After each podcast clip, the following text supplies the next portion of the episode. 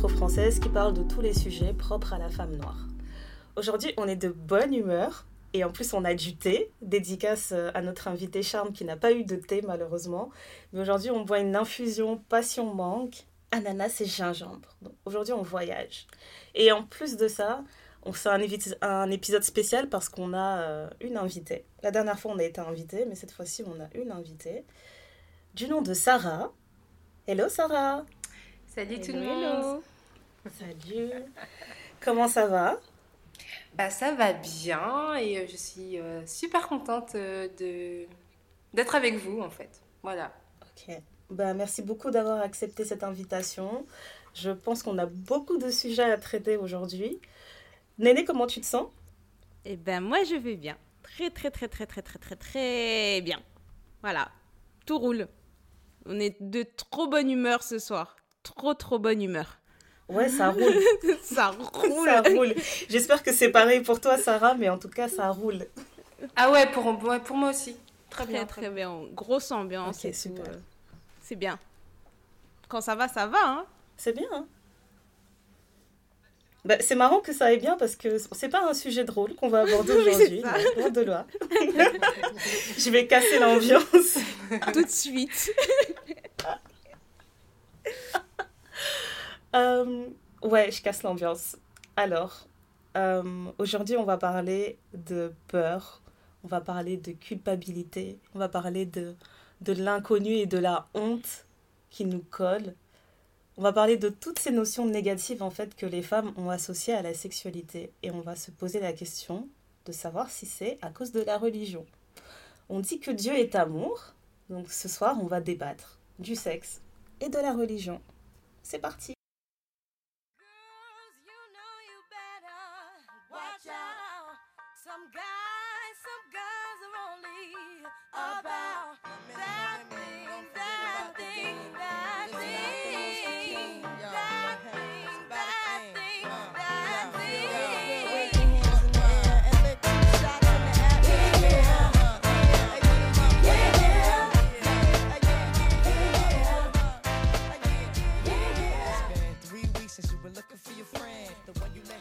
Euh, du coup, pour lancer le sujet, on, a, euh, on s'est dit que ce serait intéressant d'avoir une invitée parce que l'impact que la religion a dans nos vies, en fait, je pense qu'il ne serait pas assez intéressant en fait de partager juste l'impact que, de la religion entre Néné et moi. Et il nous fallait, euh, il nous fallait des témoignages, il nous fallait faire plus de recherches, il fallait qu'on trouve une personne qui serait complètement concernée pour aborder ce sujet. Et c'est pour ça que euh, aujourd'hui on va, on va partager le thé avec Sarah. Euh, Sarah, comment euh, première question, comment tu te présenterais? Comment tu te résumerais en une phrase? Ouh là là, point de vue quoi? Peu importe? Comme, tu le sens. Comment tu, te, tu te présentes? Alors, euh, moi, Sarah, je suis une personne réservée, euh, mais très ouverte au monde. Euh, j'aime échanger. Qu'est-ce que je peux dire encore? Oui, j'aime délirer, j'aime la vie. Et voilà. Et si tu peux... Ça se sent, hein Si tu peux au moins nous préciser ton âge pour qu'on... J'ai 31 ans. Et puis, on va du coup te demander aussi, en termes de religion, là où tu te situes. Alors, je suis de foi chrétienne et protestante. Ok. Et est-ce que tu l'es depuis toujours? Je le suis depuis toujours. J'aime bien dire je suis née dans l'église. Euh, mhm. Et voilà, donc j'ai toujours connu ça. Euh, voilà. C'est. Euh... Ouais, c'est comme ça que j'ai grandi. Ok. Ok, ok. Et donc, du coup. Est-ce qu'on met les pieds dans le plat? Ah oui, on peut y aller. On hein. peut y aller. On peut mettre les pieds dans le plat? Ouais, on peut Super. y aller. C'est parti, mon kiki. Allons-y. allons-y, allons-y. Allons-y, ok, à toi l'honneur, Néné, à toi l'honneur. Donc, euh, la raison pour laquelle on a décidé de faire appel à Sarah, c'est que Sarah a a décidé de rester vierge jusqu'au mariage. Et donc, on... c'est un choix que nous n'avons pas fait avec Ndaya. Et en fait, on voulait avoir un, un, autre point de vue par rapport à ça. Comment tu as appréhendé ce choix? Est-ce que pour toi, ça a toujours été une évidence ou c'est quelque chose avec lequel tu as eu du mal? Euh, On veut un peu savoir ton parcours par rapport à ça, par rapport à ta sexualité dans la religion.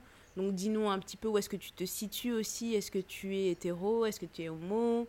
Euh, Toutes ces choses-là, par nous un joli tableau, Sarah, s'il te plaît. ok, je vais essayer d'être euh, structurée. alors, il y a beaucoup de choses, euh, donc du fait d'être abstinent et d'être dans la religion. Je pense que bah, je connais beaucoup de gens qui sont dans la religion mais qui ne sont pas abstinents.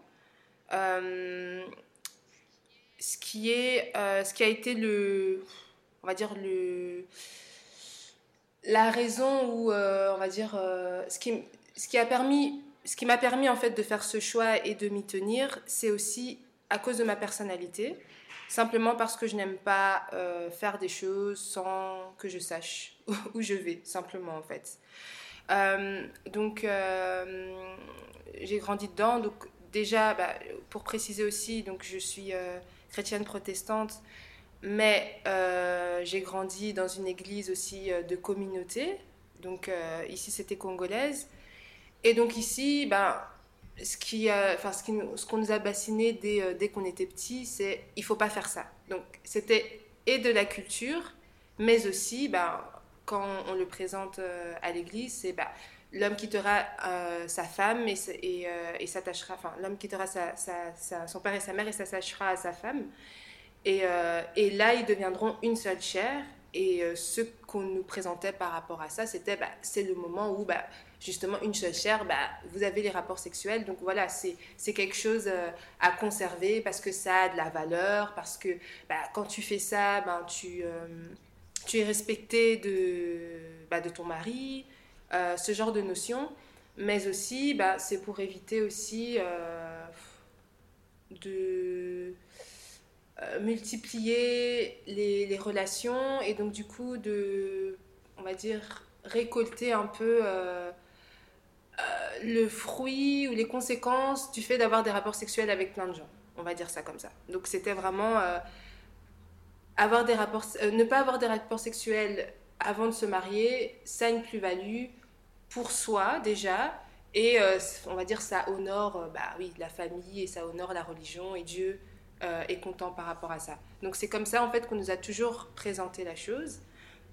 Maintenant pour moi ça restait aussi, comme j'ai dit, bah, fort de la culture. Donc, on dit ce genre de choses, mais en même temps, bah, il y a plein d'exemples qui nous montrent que bah, y a des personnes qui ont eu des relations sexuelles et euh, finalement, ils sont pas morts. Et je pense qu'ils se portent très bien, en fait, finalement. Euh, et quand je dis rapport sexuel, euh, en étant dans la religion, qui se portaient très bien, qui avaient bah, une vie familiale et, amoureuse très épanouie.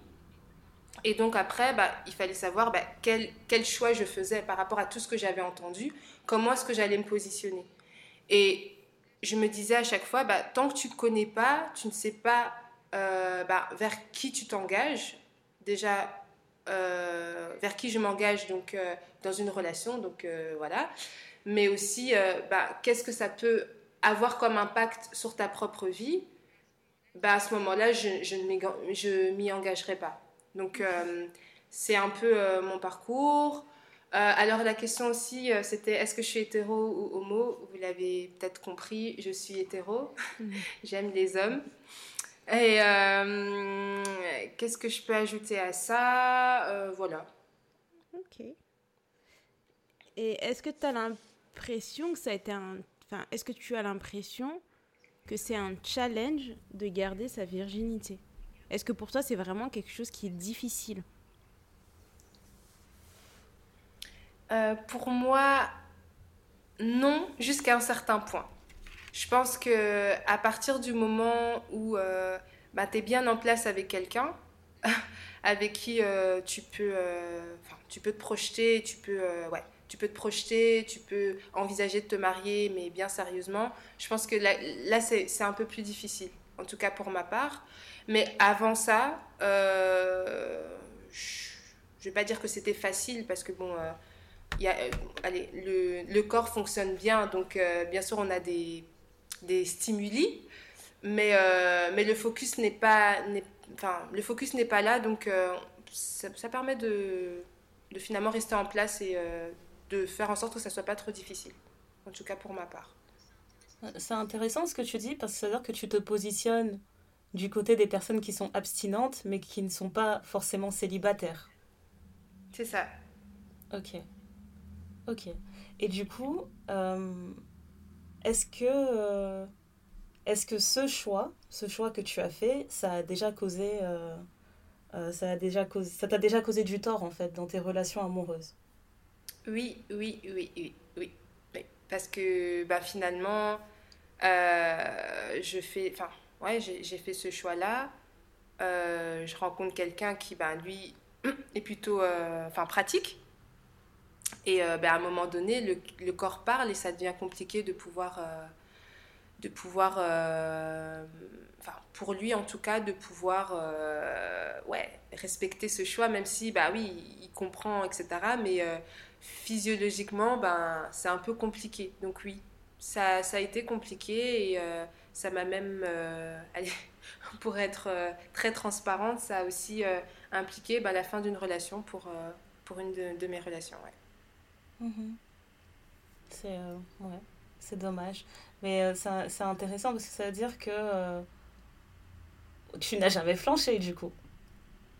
Alors, qu'est-ce que ça veut dire flancher? Ah, c'est ça. Ben, tu...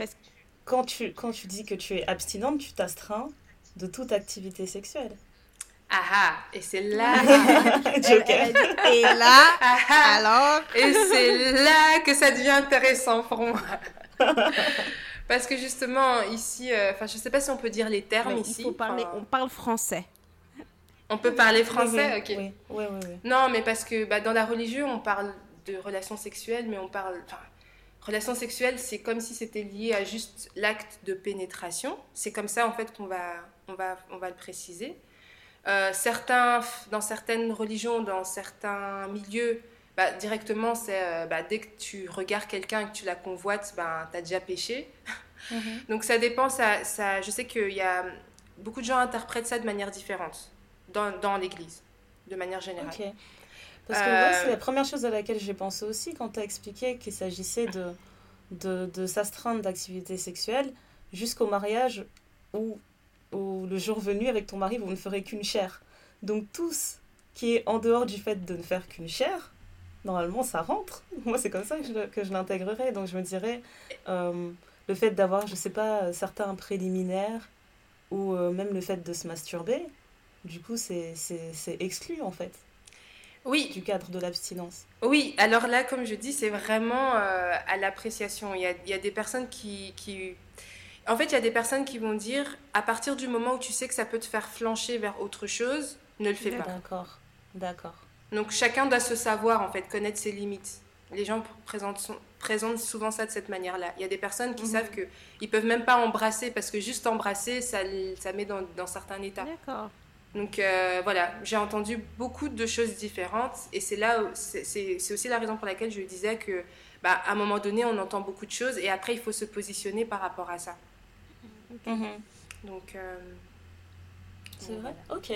Et du coup, j'imagine que, vu ce que tu nous as raconté, tu crois pas au cliché des, des euh, couples qui décident de se marier très tôt parce qu'ils en peuvent plus d'attendre ils ont juste trop chaud et ils se disent ok, on se marie. Ah, ça existe, hein, j'en connais. J'en connais beaucoup, ouais. Si, si, ça existe. Et je pense, oui, oui, oui.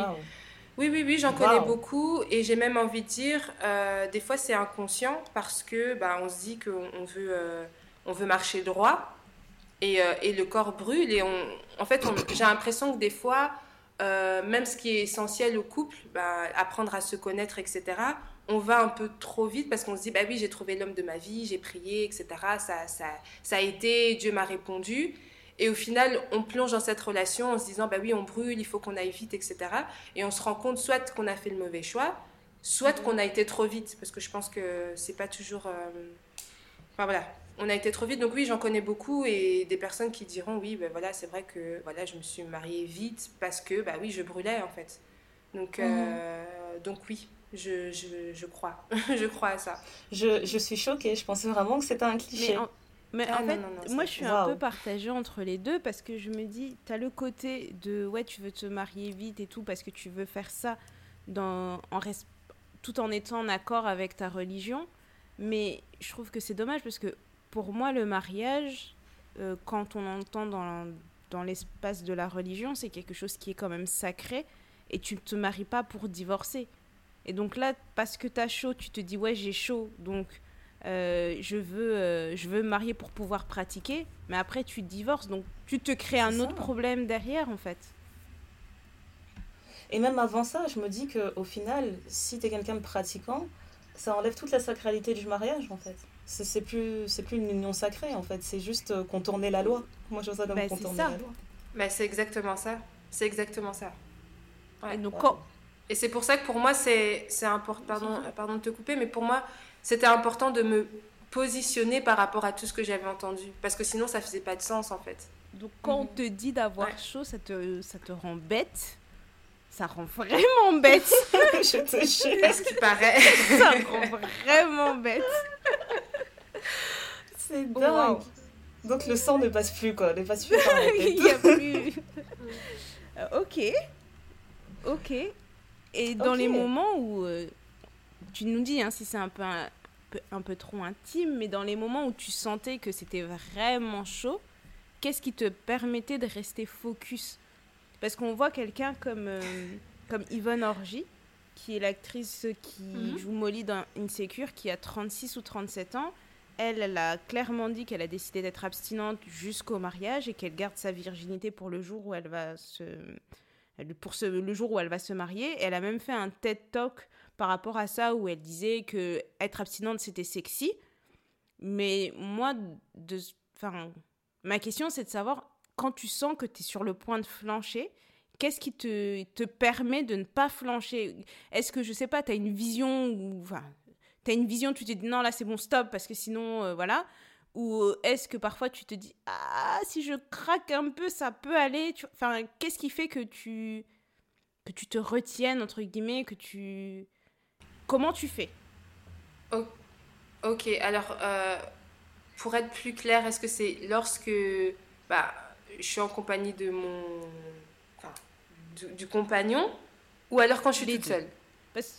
Ben, les, deux. les deux, parce que du coup, quand, parce que là, comme on a établi le fait que pour certaines personnes, le fait de garder sa virginité, ça, ça exclut aussi les plaisirs solitaires et euh, les petits bisous, machin, mhm. etc. Donc, comment tu fais pour toi pas flancher? Euh, en termes de masturbation, bah, je fais pas. Je fais juste pas. Je fais juste pas. Euh, ça brûle et puis ça reste, ça brûle et puis c'est tout. Euh, et parce que, bah, à, ce qui paraît, lorsque tu enclenches pas, ben, c'est différent. Enfin, tu sais plus gérer à ce que je, enfin, ce que j'ai entendu, mais voilà. quand vous êtes à deux, c'est un peu plus compliqué, mais je pense que à partir du moment, en fait, euh, dans la tête, il y a, y a, quelque chose qui te dit non, non, non, non, non, non, non, non. Et en fait, ça, ça prend beaucoup plus de place dans l'esprit, en fait. Donc, euh, il y a de ça. Et puis, il y a aussi bah, essayer de ne pas se mettre dans ce genre de situation. Ok. Et ben, Donc, euh, on va dire c'est un peu de la discipline, en fait. On va dire ça comme ça. Mais pas quelque chose de contraignant parce que finalement, bah, quand on ne sait pas ce que c'est, bah, on ne sait pas, juste pas ce que c'est, en fait. Ouais, c'est ce que j'allais dire, en fait. C'est que euh, ok, c'est un, un, moindre mal de ne pas du tout savoir. Mais, euh, mais en même temps, c'est, il ne faut, pas, il faut pas négliger que ça veut dire que tu fais quand même preuve d'un mental d'acier. Après, moi, je dis ça en tant que personne qui n'a jamais été abstinente. Mhm. Du coup, j'arrive pas vraiment à me mettre à ta place. Mais je pense qu'une personne qui n'est pas abstinente et qui t'écoute voit ça comme, euh, comme des restrictions, en fait. Ouais. N'arrive pas à percevoir ça autrement que comme une restriction alors qu'au final, c'est juste un choix que tu as décidé de. que, as, que, as, que tu as pris et tu t'y tiens en fait, c'est tout. Ça s'arrête là. Exactement, c'est vraiment ça en fait. Et à partir du moment où, euh, comme je disais, ben, je n'ai pas pratiqué, ben, on va dire mon mental prend plus de place que, que ce que mon corps dit. Enfin, j'ai dicté à mon mental de prendre plus de place mhm. que les sensations que j'ai dans mon corps. En fait, c'est juste ça. Et en fait, bon voilà, comme je dis, j'ai 31 ans, donc euh, ça fait 31 ans d'expérience. Donc à un moment donné, euh, c'est une routine que j'ai mis dans ma tête en fait. Et j'ai... Mhm enfin pour aller plus loin et en discutant aussi avec d'autres personnes, ben, il y a même des personnes qui, euh, pour moi j'ai 31 ans, il y, en a, qui se marient plus tôt et il y en a qui se marient un peu plus tard. Il y a des personnes qui, même quand ils se sont mariés, ça a pris des mois, des années, voire des années, pour euh, enlever ce mécanisme dans la tête. Waouh Waouh Ah oui, il y a des personnes qui ont fait des années sans euh, pouvoir avoir de rapport parce que dans leur tête, c'était bah, ça fait 20 ans, 25 ans qu'on m'a dit non, non, non, bah alors c'est non dans ma tête et euh, enfin, tout ce qui est vaginisme, etc. J'allais dire, euh, dire est-ce que ça provoque pas du vaginisme à, un, moment donné Ah oui, clairement. Tu, tu clairement, as tellement mis la pression sur le fait que c'était quelque chose de précieux que quand ça vient au moment de passer à l'acte, mhm. ton corps il est juste bloqué quoi. Et l'autre chose aussi que je, c'est exactement sur laquelle je voulais revenir parce que tu dis que tu n'es pas célibataire. Donc mais que tu es abstinente. Dans est-ce que dans déjà est-ce comment tu abordes ça avec la personne que tu envisages avec laquelle tu envisages d'être en couple quand tu es dans les phases de dating tout ça? Et aussi est-ce que tu évites de te mettre dans certaines situations pour justement pas succomber à la tentation? Ce qui veut dire est-ce que par exemple vous partez pas en week-end ensemble parce que tu te dis bah le fait qu'on partage un lit ça peut provoquer un truc? Ou est-ce que tu te dis ben si je vis seule et qu'il vient chez moi alors qu'il y a personne est-ce que ça va provoquer un truc? Est-ce qu'on se mhm. voit qu'à l'extérieur ou en présence de personnes, justement pour éviter de se mettre dans des situations qui pourraient nous tenter? Oui, alors pour euh, répondre à la première question, euh, effectivement, euh, pour moi c'est l'étape la plus importante. C'est euh, donc dans le dating, c'est vraiment expliquer ce qu'on veut, ce qu'on veut pas. Euh, bah, moi j'ai eu plusieurs cas de figure, des, des gars qui étaient, euh, qui étaient pratiquants, d'autres qui n'étaient pas pratiquants. mais même dans les deux cas de figure, ce qui importe, c'est vraiment de dire, ok, moi je ne pratique pas pour telle ou telle raison, et je veux absolument garder ça pour le mariage. Donc, soit le gars entend ça et il dit, oui, je respecte ton choix, et donc on va essayer de contourner les choses pour... Bah, trouver quand même, enfin, qu'on trouve notre compte et qu'on soit quand même quelque part intime, mais tout en respectant les limites, euh, les limites en fait. Ses limites à lui ou mes propres limites. Donc euh, ça c'est une chose. Et en second temps, euh, est-ce qu'on évite de se mettre dans certaines positions? Mais ça, ça dépend aussi du gars. Parce qu'il bah, y a certains gars, bah, on peut regarder un film et tout se passe très bien.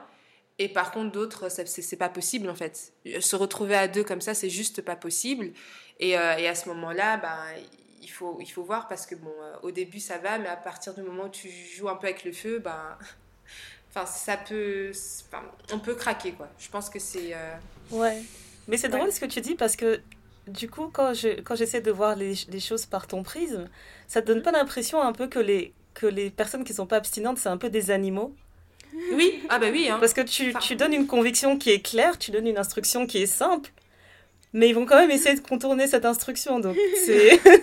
bah, je, je vais pas, je vais pas aller. Euh... Allez, moi, moi, je, enfin, pour vraiment pour préciser, moi, je suis super ouverte. Euh, j'aime, j'aime trop discuter avec euh, des personnes avec, allez, des, des conceptions différentes que moi.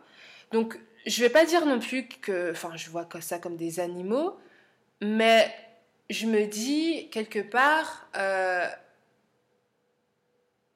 enfin, euh, comme moi, c'est un choix de, de, le faire et justement de succomber à, à, succomber ou de profiter, on va dire, des, des pulsions en fait qu'on a en fait. Mhm. Donc c'est totalement différent, c'est vraiment un choix. Euh, moi, ce qui m'interpelle, c'est pas tant le choix, c'est dans la manière dont ça se passe, parce que des fois, euh, mhm. euh, je comprends pas très bien, et c'est vraiment une question de comprendre. Donc, des fois, je pose juste des questions, ok, tu penses comment, etc. Mais pour moi, c'est un choix, et c'est un choix qui se respecte aussi. Hein. C'est voilà. Donc, Non, là, je te comprends, mais je voulais vraiment dire dans le cadre d'une relation, en fait, quand il n'y a qu'une personne. Ah oui, qui est comme ça. Euh, ouais, à un moment donné, je, je, me demande en fait, est-ce que tu vas pas vraiment voir l'autre personne comme un animal, quoi, qui est pas capable de respecter juste ce que la, la, base que tu as posée en fait. Ouais, j'ai euh, j'ai une amie qui m'avait euh, qui, qui est abstinente, enfin qui est qui est célibate parce que en fait elle est pas bref, elle est pas vierge mais en ce moment elle est abstinente. Et je me rappelle qu'elle me disait qu'elle avait du mal en fait elle avait du mal à se projeter euh, en train d'avoir des rencarts ou quoi que ce soit parce que ça l'embêtait de devoir tout le temps aborder le sujet de, de, de l'abstinence. Ok. Alors qu'elle était quand même, enfin, elle était, euh, elle était intéressée par les hommes, elle avait envie d'avoir un petit ami, mais euh, juste à cause de ça, en fait, du fait de tout le temps devoir le dire et de peut-être se prendre, bah, se prendre des, des rejets, ça, ça l'embêtait en fait. Donc elle repoussait ça à chaque fois et ça n'intéressait pas à toi. Tu t'en penses quoi? Ben, je comprends. Maintenant, moi, je suis aussi super sélectif. Donc, euh, de base, pour que vraiment un gars m'intéresse, c'est que j'ai pu détecter en lui bah, le fait, enfin le respect et juste, euh, ouais, le fait qu'il me comprenne, on va dire ça comme ça. Donc, mhm. euh, voilà je dirais, euh, et, j'ai même envie de dire, les personnes qui sont pas trop dans mon délire, généralement, euh, ils s'en vont. voilà. Bah, c'est super. Euh, Mais du coup, donc ça c'est la sélection naturelle. Oui, c'est ça. Mais du coup, ça t'est déjà arrivé de sortir avec des personnes qui n'avaient pas fait le même choix que toi parce que tu dis que tu as évolué dans l'église. Donc tu cherches pas forcément un homme dans l'église qui pratique l'abstinence. Mais ça t'est déjà arrivé d'être avec des hommes qui qui, eux, sont actifs sexuellement, mais vous, vous essayez quand même tous les deux de construire quelque chose. C'est ça, actifs sexuellement et dans l'église. Hein. D'accord. Ok. Ouais. Et est-ce que tu dirais qu'il y a, il y a beaucoup plus de femmes abstinentes que d'hommes? Euh... Je, Parce que si c'est ça, ça veut dire que les, là, le, le jeu, il est déjà truqué, en fait, dès le début. Non, moi je pense que je, je pense que je, je, dirais dans tous les hommes, je sais pas combien de pourcents sont abstinents. Je dirais que c'est une minorité. Et, et, pour les femmes, je trouve qu'on a tendance à très vite dire qu'on est abstinent euh, parce qu'on n'est pas arrivé à une, une certaine étape mais, euh, mais quand tu regardes bien, euh, pour moi, c'est pas vraiment de l'abstinence en fait. Tu sais, ah, quand, tu, quand tu me dis euh, ça, ça me fait penser quand on était au, au lycée. il disait, je sais pas si tu as eu ça aussi, Ndaya, mais il disait beaucoup qu'il y avait beaucoup de femmes, de jeunes filles qui pratiquaient la sodomie pour préserver leur virginité. Et que du, et du coup, il disait, bah, du coup, on fait ça par les fesses, comme ça. cette cette partie-là, elle est préservée mais en fait, t'es plus vierge. Enfin. C'est pareil, quoi. Pareil. Ça me fait penser à ça. quand, exactement. Tu, quand tu parles comme ça, euh, ça me fait, ça m'a fait tout de suite un flash euh, de, tout ça. Bah, c'est ce qu'on disait dans le dans l'autre épisode qu'on a fait sur la sexualité parce que oui Sarah on parle de sexe apparemment mais on avait fait hein. mais c'est important hein c'est important c'est trop important dans l'autre épisode justement on avait parlé du fait que bah déjà qu'on avait du mal avec le terme perdre sa virginité parce que c'est pas quelque chose que tu perds et qu'on parlait de, de, différents termes comme euh, euh, c'était quoi c'était première euh, première expérience sexuelle ce genre de choses. Et mhm. qu'aussi que la virginité c'était quelque chose qui était très hétérocentré au final parce que tant que tu parles pas d'un pénis qui rentre dans un vagin bah, on te dit que tout ce qui est en dehors ça passe alors que non, au final. Donc ça voudrait dire que par exemple, une femme qui serait, euh, qui serait gay, euh, elle perd jamais sa virginité. Jamais. Exactement. Donc ouais, ça c'est Ouais, et puis même un, homme gay aussi. Enfin, il y a trop de choses où. En fait, la sexualité, c'est. Comme tu dis, Ndaya, c'est tellement. Enregistré... Enfin, on, on l'interprète tellement sur le, le fait d'un pénis qui rentre dans un vagin. Mais à partir du moment où tu as des préliminaires, tu es actif sexuellement. Parce que rien qu'en ayant des préliminaires, tu peux, euh, tu t'exposes aux, aux, infections sexuellement transmissibles, tu t'exposes à beaucoup de choses en fait. tu apprends à te découvrir en tant que personne, c'est vrai, mais tu, en fait, tu t'attires aussi les mauvais côtés de la sexualité, quoi. Tu restes pas que dans le bon. C'est ça. Ouais, je suis d'accord avec vous. Il y a aussi, aussi une chose que je me, que je me demande, euh, Sarah. Est-ce que euh, que tu as toujours eu l'impression que ce choix était personnel? Ou est-ce qu'à un moment donné, tu as, as, eu l'impression que c'était surtout, euh, surtout imposé, qu'il fallait surtout pas le faire et que ça te, ça te dépassait en fait? Ça n'a pas toujours été un choix personnel. J'ai vraiment eu l'impression à un moment donné que c'était quelque chose qui était imposé. Qu'on, oui, qu'on, finalement, euh, je pense que c'est, toi qui disais qu'on, qu'on, nous privait un peu d'un, plaisir, en fait, naturel. Mhm. Parce Et du coup, bah est-ce que tu est-ce que es capable de te rappeler, du, enfin, pas forcément un moment clé, mais du moment où tu as vraiment euh, porté ce choix comme le tien et, et celui de personne d'autre? Hum, donc je dirais que dans l'adolescence, je, je, trouvais bah, que c'était, euh, on va dire, injuste. Euh, et à partir du moment où j'ai eu ma, bah, ma, première relation sérieuse et que je me suis surtout rendu compte que bah, les gars, euh, à l'époque, bah, on va dire, ils cherchaient que ça. Ils cherchaient que ça et ils n'étaient pas forcément attirés sur le fait d'apprendre à connaître la personnalité, genre ma personnalité, mais plutôt sur euh, le physique. Je me suis dit, ok, je comprends maintenant, en tout cas pour moi, ça va être un choix, parce que je veux mhm. d'abord que au moins euh, on ait fait attention à ma personnalité d'abord. Et, euh, et, ensuite, voilà, on, on, voit si on peut faire un bout de chemin ensemble, et, et voilà, on, parle de tout ça. Mais ce qui était important, c'était vraiment d'abord la personnalité. Et, et pendant l'adolescence, ouais les garçons, c'est un peu. Euh, on va découvrir et puis, euh, et puis voilà quoi. Mhm. Et du coup, je dirais que ça t'a appris euh, à, à mieux savoir ce que tu recherches en amour, du coup, à mieux connaître ton langage de l'amour. À mieux connaître mon langage de l'amour, à, à, mieux me connaître, ouais, à mieux me connaître de manière générale. À, à, mieux aussi apprendre à connaître la personne avec qui, avec qui je suis, en fait, finalement. Mhm. Ouais. Euh, est-ce que tu as. Euh, je, je, pose des questions bêtes vraiment, mais est-ce que tu as, des, est que as des couple goals? Du style, est-ce que tu as un, couple. Ben, peut-être un couple que tu connais ou un couple de célébrités ou qui aurait suivi à peu près le parcours que tu as envie de que as envie d'avoir et tu te dis voilà c'est ça c'est ça que je veux. C'est pas compliqué. ah bah, ah bah franchement pour le coup non.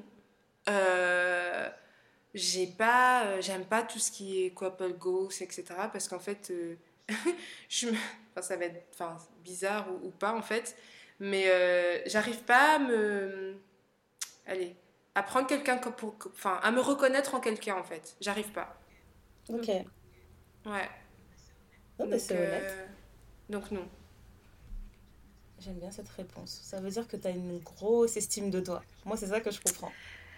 Ouais, ouais, c'est pas mal. Moi, c'est vraiment ça que j'entends. C'est pas mal, ouais, je m'aime bien, ça va, ça va, ouais. c'est bon, ouais. Non, mais c'est en fait, c'est vrai que l'abstinence, euh, dans ton cas, puisque toi, c'est quelque chose, comme tu as dit, euh, que tu pratiques depuis tellement longtemps, que toi, tu t'as entraîné ton esprit, en fait, à, à à ne pas passer à l'acte, à ne, à ne pas succomber à la tentation. Donc c'est très bien, mhm. mais je pense aussi que dans le cas de la mine de, de Ndaya qui a pratiqué, qui s'est arrêtée, en fait tu sais ce que tu, ce que tu rates. Surtout si, as, si tu t'as bien profité avant et que tu as apprécié ce que tu as, ce que as vécu, euh, je trouve aussi que ça mhm. demande une force mentale parce que c'est comme si tu fais un, un ah reset de, de, tout ce que tu as vécu. Et, et moi, je sais que je, c'est quelque chose auquel je pensais parce que même si tu peux être actif sexuellement, les gens pensent que quand tu es actif sexuellement, ça signifie que tu es actif sexuellement limite en permanence. Alors que tu peux avoir des grandes, des grandes périodes où tu fais rien. Moi, ça m'arrivait d'avoir des longues périodes où il se passait rien et j'en avais pas envie. Et, et, dans ces moments-là, je me posais la question, je me disais, mais en fait, je pourrais être célibate, je pourrais être abstinente.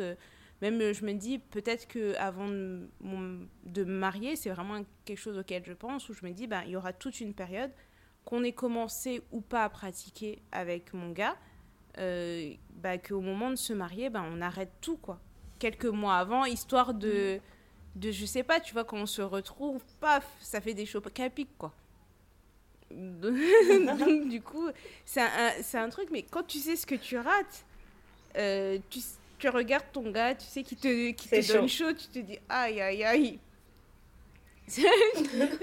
non, mais, mais c'est vraiment ça. Hein. Je pense que, je pense que si, euh, enfin, si l'acte est passé, etc., ben, je sais pas si je pourrais. Euh, je sais pas si j'aurais je, la même force.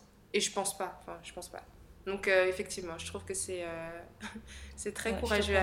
C'est très courageux. Je te comprends. Moi, je suis de, de cette équipe-là. Je voilà, chaud lapin.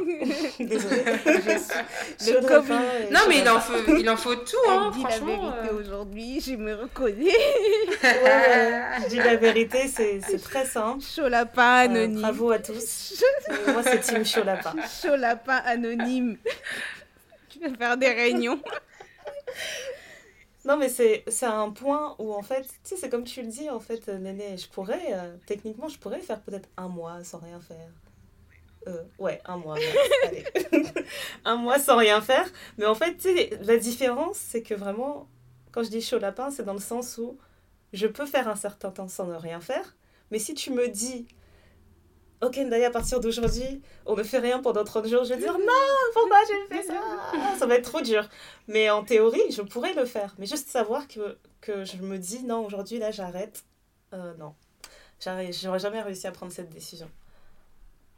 Mais euh, je sais que ça, ça, ça, aide beaucoup de personnes. En fait, j'ai l'impression que euh, les, euh, les, motivations pour des personnes qui ont déjà pratiqué et qui décident de s'arrêter, c'est que soit des personnes qui ont, eu, qui ont vécu quelque chose de vraiment traumatisant et qui se disent là, j'ai vraiment besoin de faire une pause. Et dans ce cas-là, elles sont pas juste abstinentes, mais elles restent célibataires et elles se concentrent seulement sur elles-mêmes.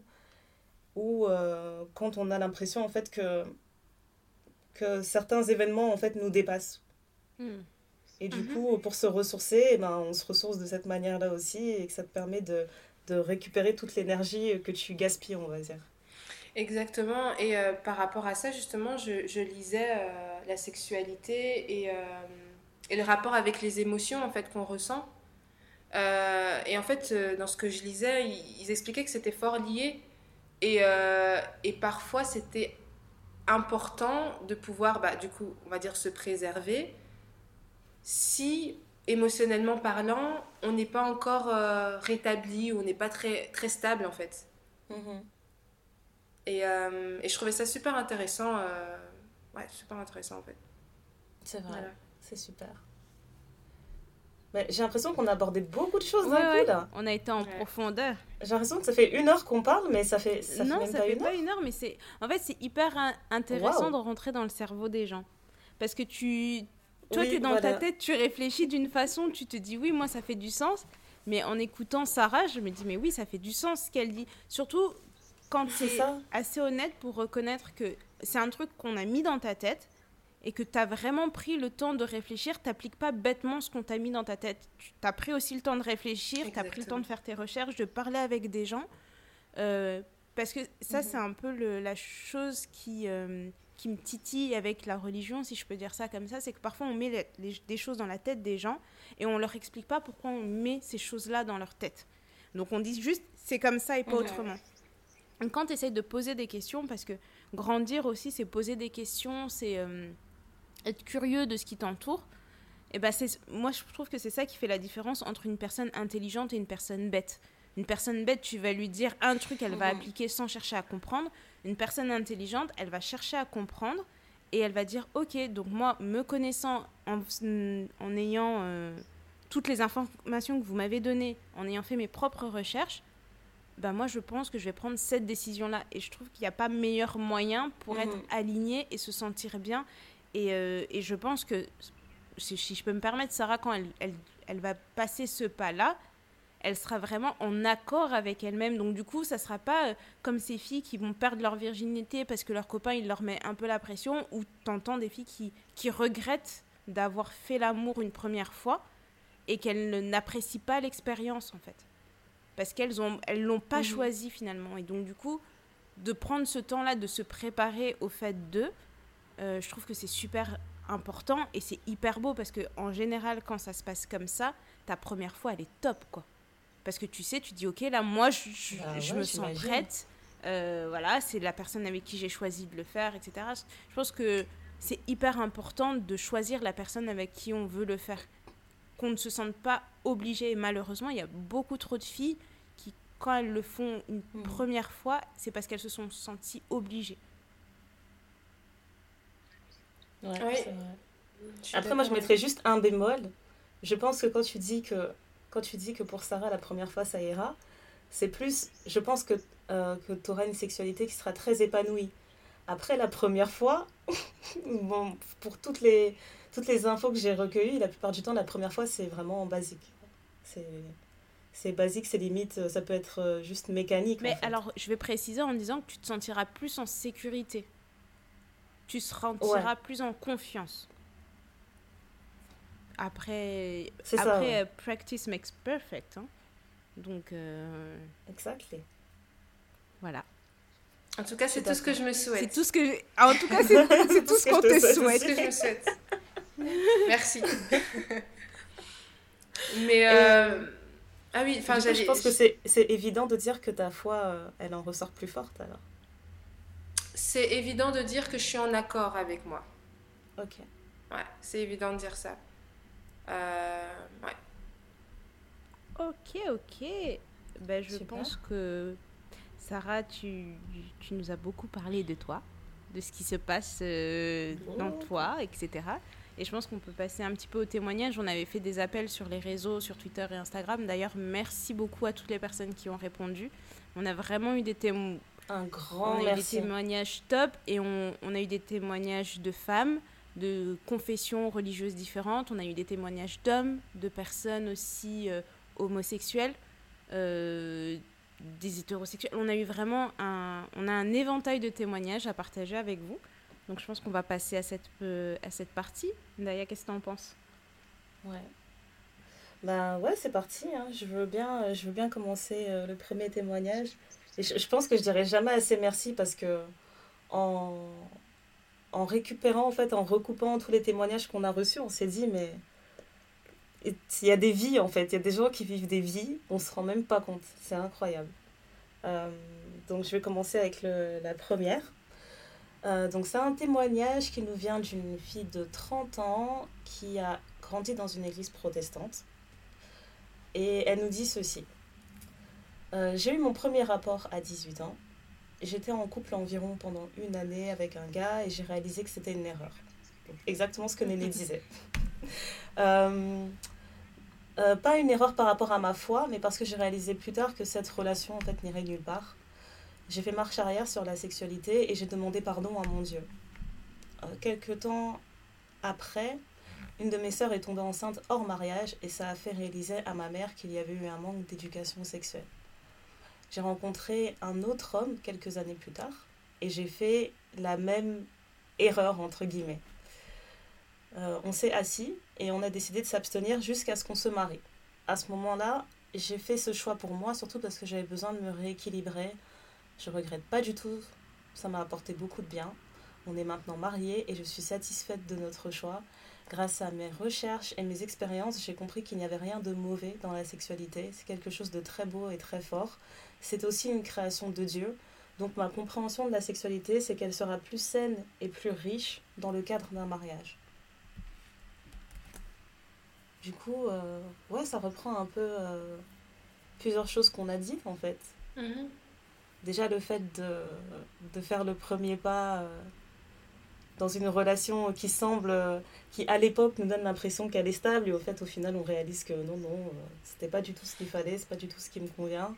Et faire marche arrière. Oui, et euh, Moi, quand tu parles de, de ce témoignage-là, j'ai aussi l'impression qu'elle a pleinement intégré le fait que être active sexuellement avec quelqu'un, c'est aussi échanger des énergies.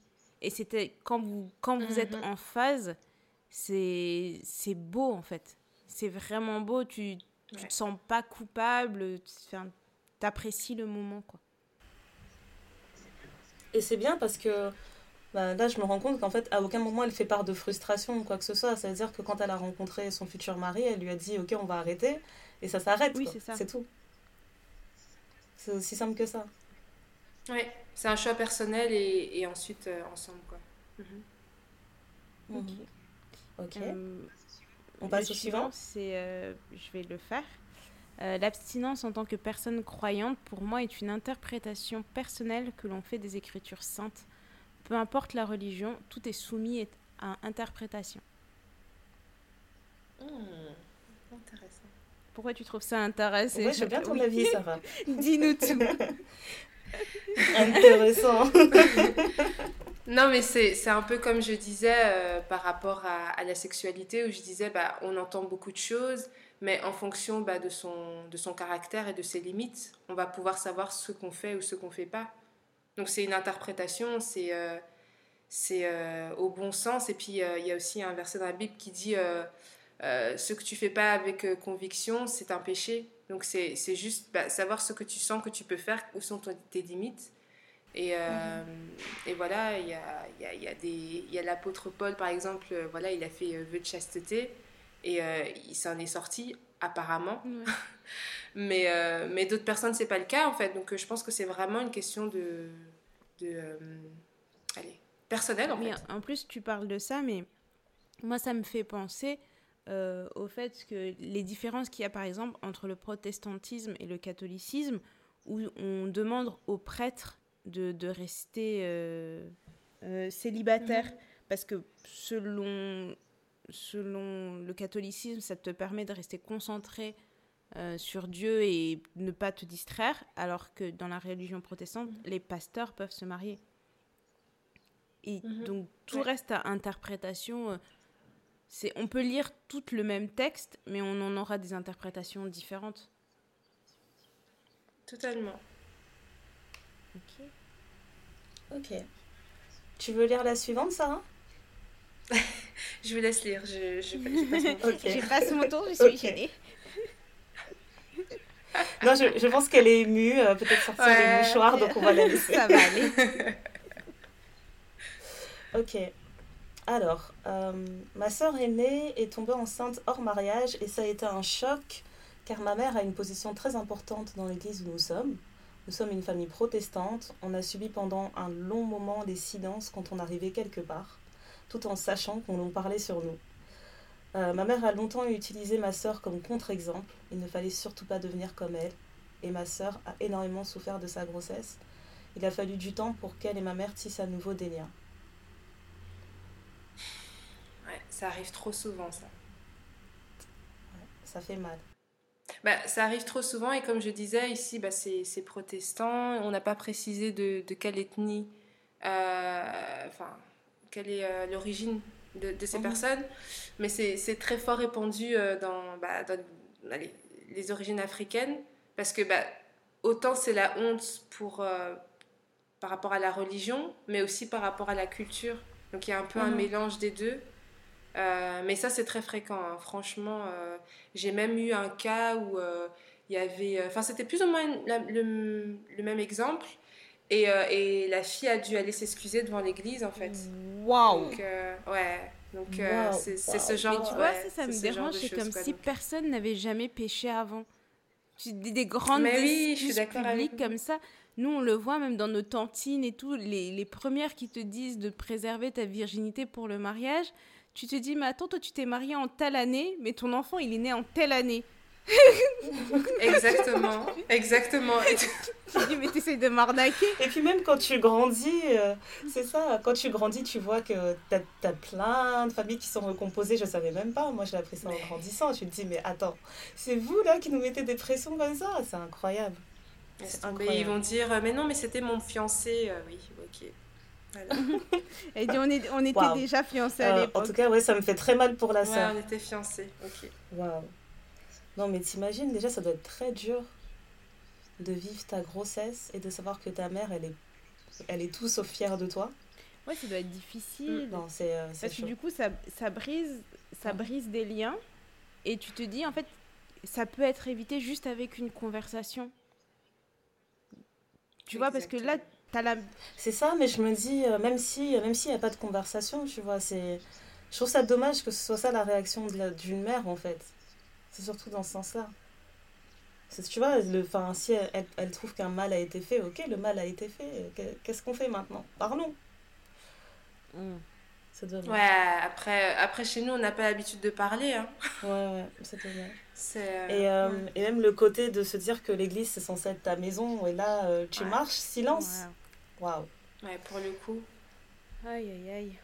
Bon, je vais lire le suivant. je ne supporte plus d'entendre des personnes utiliser des expressions du style I was lost, now I'm found. Pour moi, c'est utiliser la religion pour justifier, s'auto-pardonner de comportements mauvais. Il y a des gens qui essaient de s'aligner spirituellement et de trouver un équilibre entre leur vie et la religion, et c'est troublant d'entendre des discours où on le remet toujours, on le remet toujours tout sur le dos du malin. Hmm. Quand elle dit euh, I was lost, now I'm found, c'est pour les gens qui disent. Euh, Moi, je pense qu'elle parle des gens qui sont nés de nouveau. Euh, ouais, voilà, je suis née de nouveau et tout, des trucs comme ça. Hmm. Bah, ça peut être ça, ou ça peut être aussi euh, les gens qui disent euh, bah, Je suis chrétien, mais j'ai des faiblesses, donc je suis tombée, puis je me suis relevée. Ok. Je sais pas. Ok. Je, je suis pas sûre de, de comprendre parfaitement euh, cet avis, mais. J'essaie de, j'essaie de relire le truc. Il y a des gens qui essaient de s'aligner spirituellement et de trouver un équilibre entre leur vie et la religion. Donc peut-être que... Est-ce qu'elle n'est pas en train de dire que tu peux très bien être dans la, dans, dans la foi et ne jamais t'être senti perdu, d'être vraiment dans ta foi, d'être croyant et d'être euh, d'être confiant euh, dans, ta, dans, ta, dans tes croyances et de quand même euh, avoir des moments où tu trébuches. Oui, c'est ça. C'est ça. Enfin, Au lieu de se dire à chaque fois, euh, avant j'étais une mauvaise personne et maintenant, euh, maintenant je suis parfait, c'est bon. Là, ça va mieux. Ok. Oui, c'est ça, je suis tout à fait d'accord. et ce qu'elle ce qu'elle précise à la fin, c'est vraiment se dire, bah, on remet tout sur le dos du malin. Donc en, disant, euh, oui, mais c'est pas de ma faute que je suis tombée, c'est la tentation, quoi. Donc mhm. pas prendre ses responsabilités, en fait, les responsabilités de ses actes. Ok. Ok. Ok, next one. Euh. Euh, je pense que le silence sur la sexualité ne devrait jamais s'appliquer dans les établissements religieux. C'est un endroit où on devrait se sentir en sécurité, de partager ses expériences douloureuses et d'apprendre des expériences des autres. Bien entendu, tout n'est pas bon à partager à tout âge, mais il y a un énorme travail à faire dans ce sens. Eh bien, écoute, moi je suis tout, trop d'accord. Ouais, franchement, je j'ai rien à ajouter. Je suis beaucoup trop d'accord et en plus ça me fait penser quand on a parlé de l'épisode quand on a fait l'épisode sur la sexualité, euh, on parlait, euh, j'avais parlé d'un d'une émission qui s'appelle Le sexe autour du monde et euh, dans cette mhm. émission on parlait, je par... ils étaient partis en Israël où il y a un rabbin qui accueillait les jeunes couples qui allaient se marier et qui leur donnait des cours sur la sexualité. Et j'ai trouvé que c'était incroyable. Parce que je trouvais que c'était trop une bonne initiative parce que on, ça, bah déjà, un, ça prépare au mariage parce qu'on sait très bien qu'il y a des gens qui vont, qui vont se marier, ils savent pas trop comment faire. Moi, j'ai entendu des histoires de couples qui se sont mariés, qui pensaient faire comme il fallait et au bout d'un an, ils n'arrivaient pas à avoir de bébé parce qu'ils n'étaient pas au bon endroit. Donc, euh, voilà. Ou parce qu'ils dormaient juste ensemble et se disaient dormir, ça, suffit. Euh. Voilà.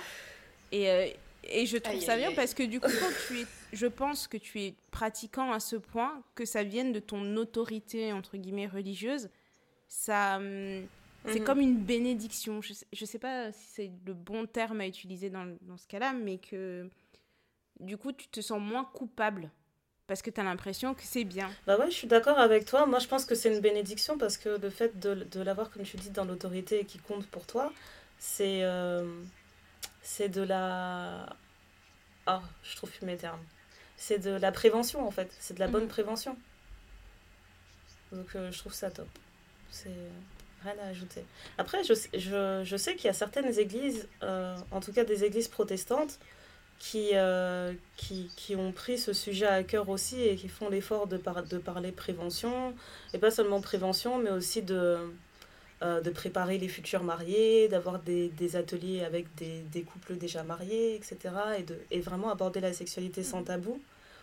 Euh, c'est vrai que je pense que la, la parole euh, commence à se décomplexer, mhm. mais plus une fois que tu as passé l'étape du mariage, tu vois. Tu vas pouvoir discuter dans certaines conventions plus amplement de choses qui t'intéressent, mais avant, je ne sais pas si ça se fait aussi sur l'avant. Ouais, ben, je suis d'accord avec toi, il y a, il y a, de plus en plus de, de structures qui, euh, qui, le font ben parce qu'on on, on s'est rendu compte du besoin simplement en fait. Mhm. Euh, et aussi parce que ben, on, parle de la sexualité en dehors de l'église.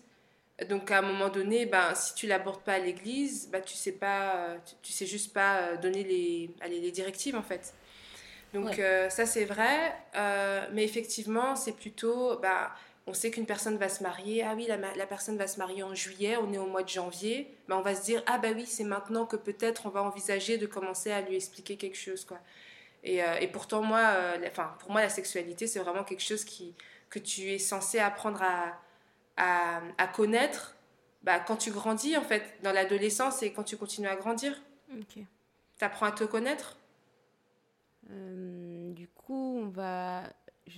On va continuer parce qu'on en a plein, plein, plein des comme ça. Moi, je voudrais lire un, un autre témoignage euh, d'une jeune fille qui est noire et musulmane, euh, qui nous a dit euh, ce qu'il a, ce qui a eu une influence sur sa, sa vie sexuelle, c'est c'est plutôt l'éducation que la religion. Euh, ses parents, en grandissant, étaient très stricts. Pas de copains, pas de sortie tard le soir, pas de voyage avec les amis, eux, pas de boîte, euh, rien du tout. Euh, elle a grandi en ayant un peu honte de sa sexualité et des hommes en général. Maintenant, elle dit que ça va beaucoup mieux et qu'elle fait ce qu'elle veut avec son corps. Et elle, elle n'est toujours pas active sexuellement, mais c'est un choix personnel. Elle ne le fait pas pour faire plaisir à ses parents et que si c'était pas pour le Covid, elle serait déjà passée à l'acte. voilà. Le Covid a gâché tellement de plans. Waouh. Euh, ouais. Donc, euh, mais je trouve ça bien parce que du coup, elle est, c'est une personne responsable. Mhm. Euh, mais j'apprécie le fait qu'elle est, bah, comme Sarah en fait, elle a pris le temps de réfléchir. On lui a mis beaucoup de restrictions en étant plus jeune. Et en grandissant, elle se dit, bah, en fait, je le fais pour moi, mais pas pour mes parents, parce que finalement, euh, en fait, moi, je me demande vraiment, en tant que parent, qu'est-ce que ça t'apporte, ce cadeau, entre guillemets, que ton enfant te fait? Bah oui, franchement. C'est une très bonne euh, question. C'est. Je, je comprends pas. Je pense que c'est vraiment un côté de. C'est euh, un abus de, de contrôle. C'est vraiment un abus d'autorité. Je, ouais, je suis d'accord avec toi. Faudrait demander à un parent, tiens. Euh, ouais. Faudrait euh, qu'on pose la question à nos mamans. Euh, genre, est-ce que vous, vous avez l'impression que c'est un truc, genre, vous gagnez des points bonus ou je sais pas? Connaissant ma mère, elle va me tacler. elle va me dire, j'ai rien gagné avec toi. aïe, aïe, ok, je lis le suivant. Donc, oui. Euh, alors, euh, le début de la réponse, c'est le sujet est si vaste, il y a tant de sous-parties à aborder. Euh, j'ai perdu ma virginité à 18 ans. Le sexe est un sujet diabolisé dans ma famille protestante et très pratiquante. Après mon premier rapport, j'ai agi comme si de rien n'était. Et un an après, l'histoire est arrivée aux oreilles de ma mère. Merci des commérages à l'église. Euh, ma mère était très déçue de moi, mais on n'en a tout de même pas plus parlé. Je me suis demandé si j'étais capable de respecter les principes que mes parents m'avaient enseignés. J'avais conscience qu'il ne fallait pas le faire avant le mariage. J'avais pris... J'ai pas pris la bonne intonation. J'avais conscience qu'il ne fallait pas le faire avant le mariage. Euh, quelques années plus tard, je me suis fiancée et je suis tombée enceinte d'un autre homme. J'ai été tellement jugée par mon entourage, mais à ma surprise, pas par mes parents qui ont été d'un énorme soutien moral.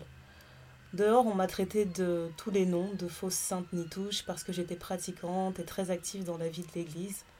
J'ai appris à être en accord avec moi-même, avec le temps, avec mon style de vie et ma façon de vivre ma foi. Je pense que chacun peut se faire une opinion propre des versets bibliques. La foi reste quelque chose de personnel. moi, ce témoignage, il m'a fait, ça m'a fait un coup.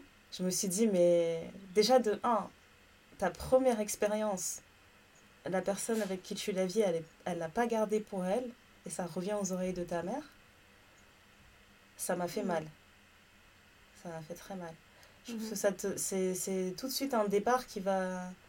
J'ai l'impression que ça va donner un peu le, le ton, en fait. C'est traumatisant. ça va vraiment donner le ton et tu vas te dire, mais, c'est donc ça, en fait. Euh, ça en vaut pas la peine. Ouais.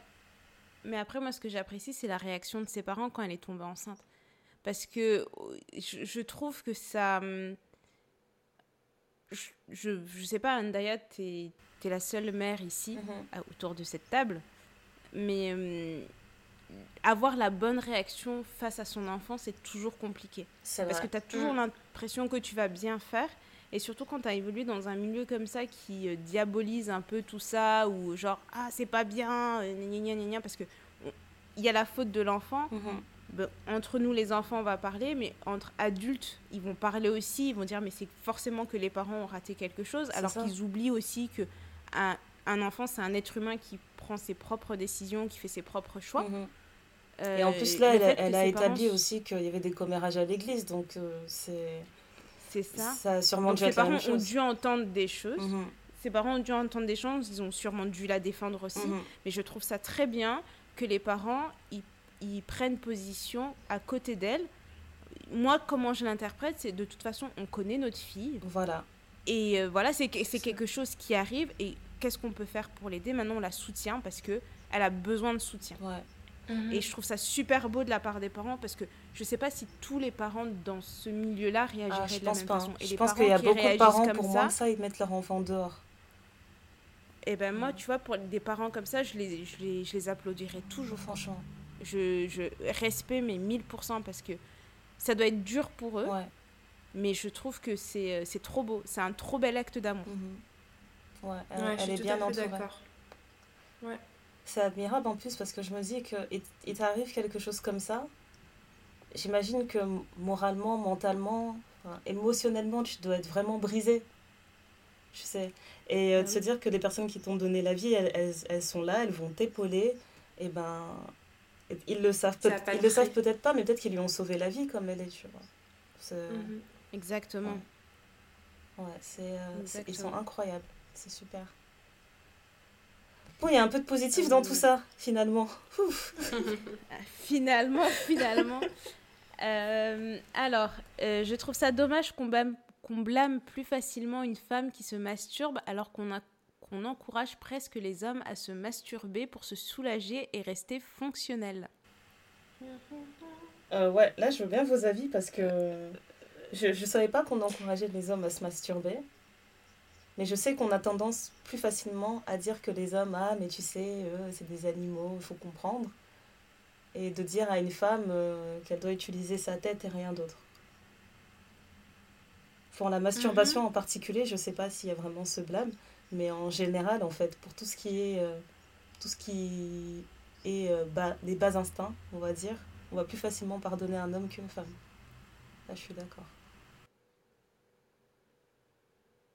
Moi, je veux bien l'avis de Sarah là-dessus par rapport à la masturbation. Comment, euh, chez vous, dans votre église, euh, le message qui est diffusé? Parce que, enfin, moi, je.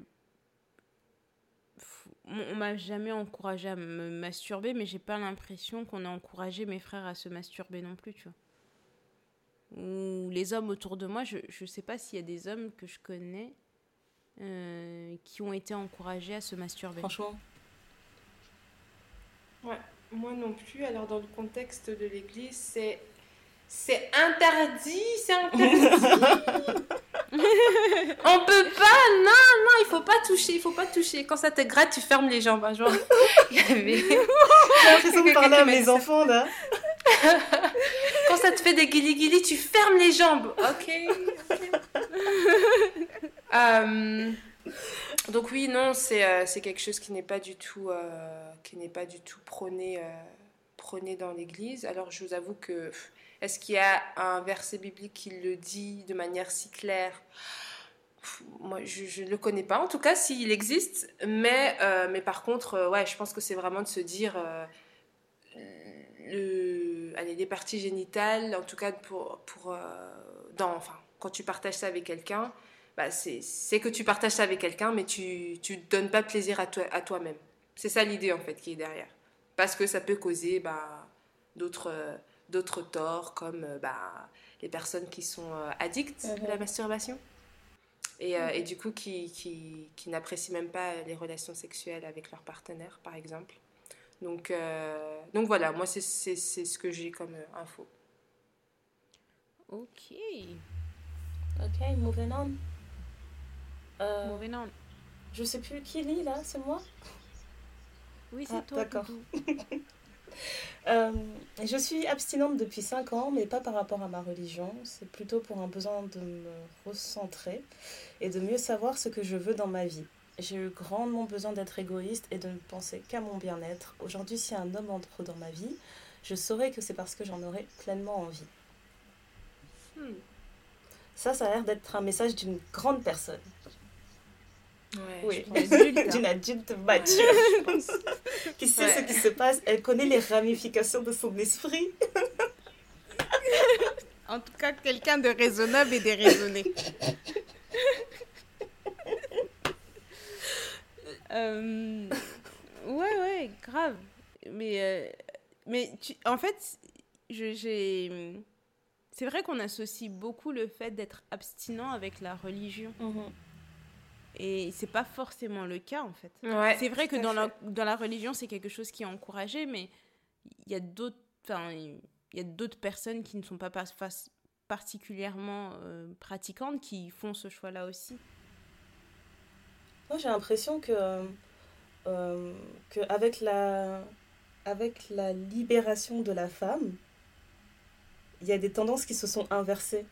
Tu vois, j'ai l'impression qu'aujourd'hui, justement, le fait de dire par exemple que tu es abstinent, ou peut-être même pas forcément abstinent, mais que euh, oui, je pratique, mais je pratique pas régulièrement, je pratique occasionnellement, c'est vu comme être un outsider, parce qu'on a associé la libération de la femme avec avec, euh, la libération du corps, avec la libération sexuelle, alors qu'en fait, si on est vraiment tous dans une démarche de la libération de la femme, ça veut dire que on peut pas être choqué en fait qu'une femme décide de faire telle ou telle chose avec son corps, que ce soit un, extrême ou un autre. Normalement, ça devrait être ça. Mais aujourd'hui, enfin, tu vois, comme quand on parlait de, de euh, Molly dans Insecure, enfin, c'est pas Molly dans Insecure, mais voilà, euh, ça choque, tu. Ça choque les gens de se dire, ouais, là, on parle d'une trentenaire. Et en plus, il y a, y a toute l'imagerie qui va avec. On parle d'une trentenaire qui est belle gosse, qui fait son argent, qui est bien, tu vois. C'est pas. Enfin, si elle veut, demain, avec claque des doigts, c'est fini, elle s'en débarrasse de sa virginité, tu vois. Et c'est, j'ai l'impression mhm. que c'est vraiment un choc de voir une personne comme elle et de se dire pourquoi, pourquoi elle fait ce choix, en fait. Pourquoi? C'est pas normal. Mais ce que je trouve intéressant. Oui, va. Non, ce que, ce que je trouve intéressant, c'est quand elle dit j'ai un besoin de me recentrer mhm. et de mieux savoir ce que je veux euh, dans ma vie. Qu'est-ce que vous en pensez, euh, justement, vous, vous, enfin, vous qui avez justement euh, bah, le spectre de.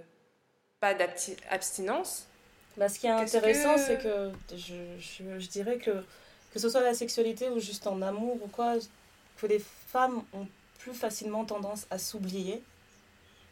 Et que c'est hmm. peut-être ça, en fait. C'est peut-être ça que ça veut dire le besoin de se recentrer et de se dire euh, bah là, en fait, comme il n'y a vraiment personne dans ma vie, je vais apprendre à passer du temps avec moi-même et je vais savoir ce que je veux en fait. D'accord. Moi, c'est comme ça que je l'interprète. Moi, je, je comprends ça et je comprends aussi le fait que euh, c'est quelque chose qu'on a déjà abordé tout à l'heure, mais que quand tu quand as chaud, euh, parfois tu réfléchis pas euh, correctement. Tu, tu, ça te fait prendre parfois des décisions, tu quand tu y repenses après, tu te dis mais comment j'en suis arrivée là en fait? Et du, du, coup, tu te dis bon bah c'est vrai que quand on parle de se recentrer aussi, c'est de de se, de pas prendre des décisions bêtes ou tu vois des filles qui euh, bah parce que il s'est passé ça avec le gars et qu'après elles le voient faire un autre truc, elles pètent les plombs, elles vont commencer à, à vouloir euh, suivre le gars, à faire des comptes privés, de faire des du FBI sur les réseaux, d'arriver chez lui à des heures pas possible. J'avais vu un truc de d'une nana en fait, elle euh, donc elle était active sexuellement avec son gars mais elle a eu une intuition comme quoi son gars la trompait et elle est arrivée, elle a elle a campé devant chez lui pendant 8 heures pour être sûre de l'attraper. Waouh. Tu vois ça c'est pas normal ça. Tu vois, quand on dit recanaliser l'énergie, c'est 8 heures qu'elle aurait pu canaliser sur autre chose, sur, je sais pas, un business plan. Euh, un business plan ou faire du sport ou passer du bon temps avec ses potes, tu vois. Et quand tu es dans ces... Il y a des nanas, quand elles sont dans ces états-là, elles peuvent appeler des copines. Et si t'as pas une copine qui peut te raisonner, ta copine, elle va dire Ouais, vas-y, viens, on y va. On y va. Elle, tu vois, on, va s'asseoir, on va regarder. Des... Mais on, va s'occuper. Limite, elles vont apporter des bouteilles pour faire pipi dans les bouteilles pour être sûr de rien louper. Enfin, c'est des trucs. Euh... Hmm, T'es informé, les voilà, Je regarde beaucoup des séries. Euh, mais, euh, mais voilà, tu vois, c'est je pense que c'est aussi ça, se recentrer, c'est que le fait d'être actif sexuellement avec quelqu'un, comme on échange des énergies, etc., ça te, ça te provoque des réactions pour certaines choses que ça, te provoquerait, ça ne te provoquerait peut-être pas si vous n'étiez pas actif sexuellement. Mhm. Mhm. Ok. c'est clair. Ok. Euh, alors, je vais prendre un témoignage un peu plus loin parce que pour sortir un peu du prisme de l'Église chrétienne, on a eu beaucoup de euh, témoignages protestants là. Ouais. Mm. Euh, alors, je suis devenue musulmane à 24 ans. Je voulais absolument pouvoir partager l'union sacrée qui est la sexualité avec mon mari plutôt qu'avec mon petit copain.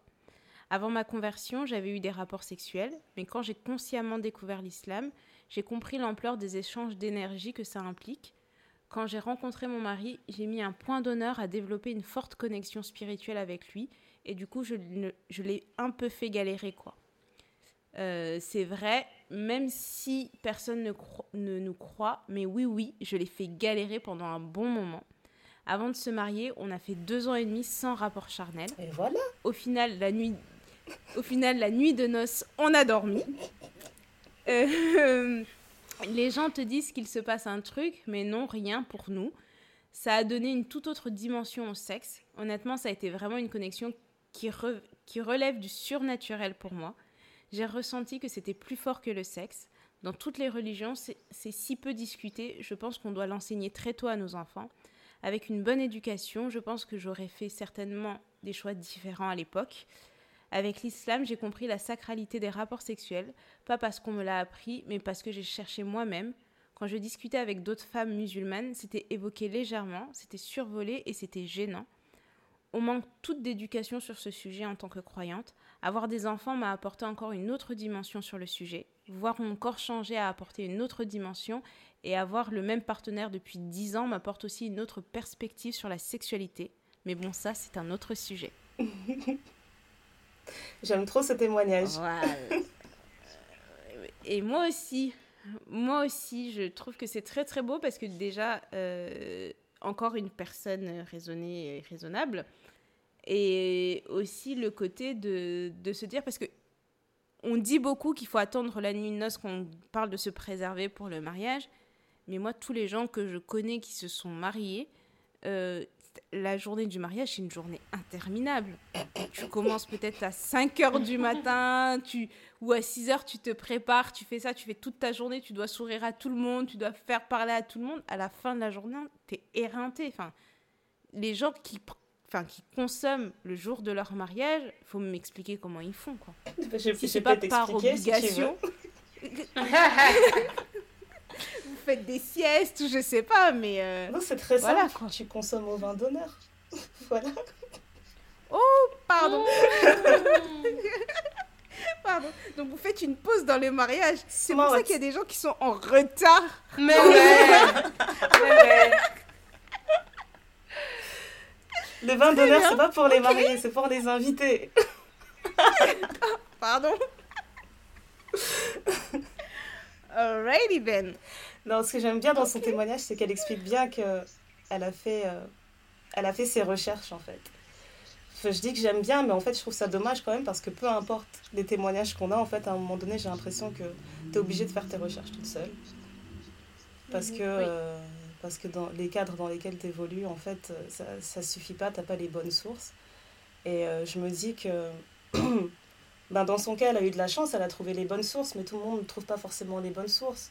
Je me dis que ben, quand on parle de d'éducation sexuelle, si tu en parles avec personne, ben, la personne qui va t'apprendre, par défaut, c'est la personne avec qui tu vas avoir des rapports. Et si cette personne est mal intentionnée, si cette personne aussi a fait l'objet d'une mauvaise éducation, ben, vous allez juste perpétrer des choses qui sont, qui sont malsaines en fait et qui ne sont pas euh, bénéfiques pour vous. Donc euh, je me dis que dans son cas, elle a eu de la chance. Elle a eu de la chance, elle a trouvé les bonnes sources. Et euh, j'ai l'impression qu'on a le témoignage d'une personne épanouie. Elle a l'air d'être heureuse. Et j'apprécie le fait qu'elle euh, elle, euh, elle s'apprête à en parler différemment à ses enfants, qu'elle va pas reproduire un schéma. C'est ça. Qu'elle veuille casser le truc pour justement leur donner toutes les clés en fait pour être euh, le plus épanoui possible et le plus en phase avec, avec eux-mêmes ou elles-mêmes. Je sais pas si c'est des filles ou des garçons ces enfants, mais je trouve ça quoi chouette, pardon. Ok. Je lis le suivant Oui. Euh, alors, j'ai plusieurs grandes sœurs et euh, malgré ça, on n'a jamais parlé de sexualité et encore moins avec ma mère. Dans l'église dans laquelle j'ai grandi, c'était tabou. L'église protestante dans laquelle j'évolue aujourd'hui fait un excellent travail pour lever les tabous sur la sexualité et prévenir en éduquant. J'ai toujours su depuis très jeune que le seul homme qui touchera mon corps sera mon mari. Je n'ai qu'un seul corps, c'est mon temple, et c'est une manière pour moi d'en prendre soin. De ce fait, je n'avais aucun intérêt à avoir une relation amoureuse car je savais que ça représenterait trop de tentations. Quand j'ai rencontré mon mari, j'ai été très ferme sur mes convictions dès le début. En étant de plus en plus proche, mes convictions ont commencé à flancher avec le temps. J'étais déçue par moi-même et ça nous a apporté beaucoup de frustration. J'ai fini par accepter certains jeux tant que la pénétration était exclue jusqu'à ce que pendant l'un de ces jeux, j'ai mon premier orgasme. Là, j'ai compris que si j'avais pris autant de plaisir, j'étais déjà dans le faux. J'ai aussi commencé à me masturber et à chaque fois, je m'en voulais et je m'en blâmais jusqu'aux larmes. Je n'avais personne auprès de qui me confier, qui m'aurait aidé à relativiser cette situation. J'ai ressenti tellement de honte pendant des années parce qu'il y avait un silence si lourd sur le sujet. Je crois en Dieu, mais je sais aussi que j'ai un corps avec ses besoins et je relativise totalement aujourd'hui. Finalement, j'ai été sexuellement active avant le mariage et j'aurais eu ma première pénétration après ma nuit de noces. Maintenant, à l'église, à l'église où je suis, je suis celle qui pose toutes les questions qui dérangent. Voilà. voilà. Ok. voilà. Mais là, c'est intéressant hein, parce qu'elle fait même bien la, la, distinction entre active sexuellement et pénétration. Enfin, ouais. C'est ça. Ouais. Moi, je trouve ça ce que je trouve triste, c'est que ces premières expériences dans la sexualité, ça se finisse par des larmes et pas des larmes de bonheur. Et euh, je ne sais pas si elle se rend compte, mais euh, dans, dans, ces, dans ces, quand elle dit des jeux, en fait, donc les préliminaires, elle a déjà, elle a déjà fait l'expérience d'un orgasme. C'est pas donné à tout le monde, hein. je tiens à préciser. quoi. Là, on a le témoignage d'une fille qui a 30 ans. Euh, il y a des personnes qui peuvent faire 50 ans de leur vie et elles n'ont jamais vécu un orgasme. Donc moi j'ai envie de lui dire chapeau. Je sais pas si elle le sait, mais j'ai envie de lui dire chanceuse. chapeau. elle, a, elle, a eu vraiment beaucoup de chance. elle a été bénie. déjà avec son partenaire, il y avait un, bon équilibre, on va dire. mais en même temps, je trouve ça vraiment frustrant en fait.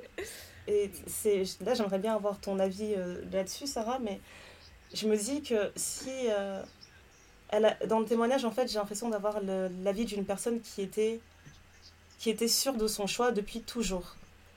Et, euh, et je me dis, en fait, si tu rencontres ta personne, ta moitié, et qu'elle te connaît et qu'elle sait que tes convictions sont aussi importantes, est-ce que c'est si dur de t'abstenir et de gérer ta frustration pour justement lui permettre à elle en fait d'atteindre cet objectif qu'elle se fixe depuis toujours?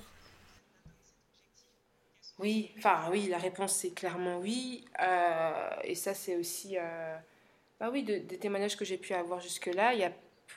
En fait, dès, dès, que tu rencontres la bonne personne avec qui tu as envie de faire ta vie, j'ai envie de dire... Euh, ton corps va parler encore différemment en fait. C'est ça aussi. Tu t'arriveras moins à, te, on va, à contrôler ton corps. Et, euh, et je pense que c'est là, c'est là où, enfin, et le, allez, la difficulté. Euh, mais oui, voilà. La réponse est oui. Ouais, ouais, ok. Je trouve ça vraiment, euh, bah, comme tu disais, Néné, c'est, c'est dommage quoi. C'était pas les bonnes larmes. C'était vraiment pas des bonnes larmes. Le, le, bon côté, c'est que maintenant, elle, elle, a bien dit qu'elle relativise.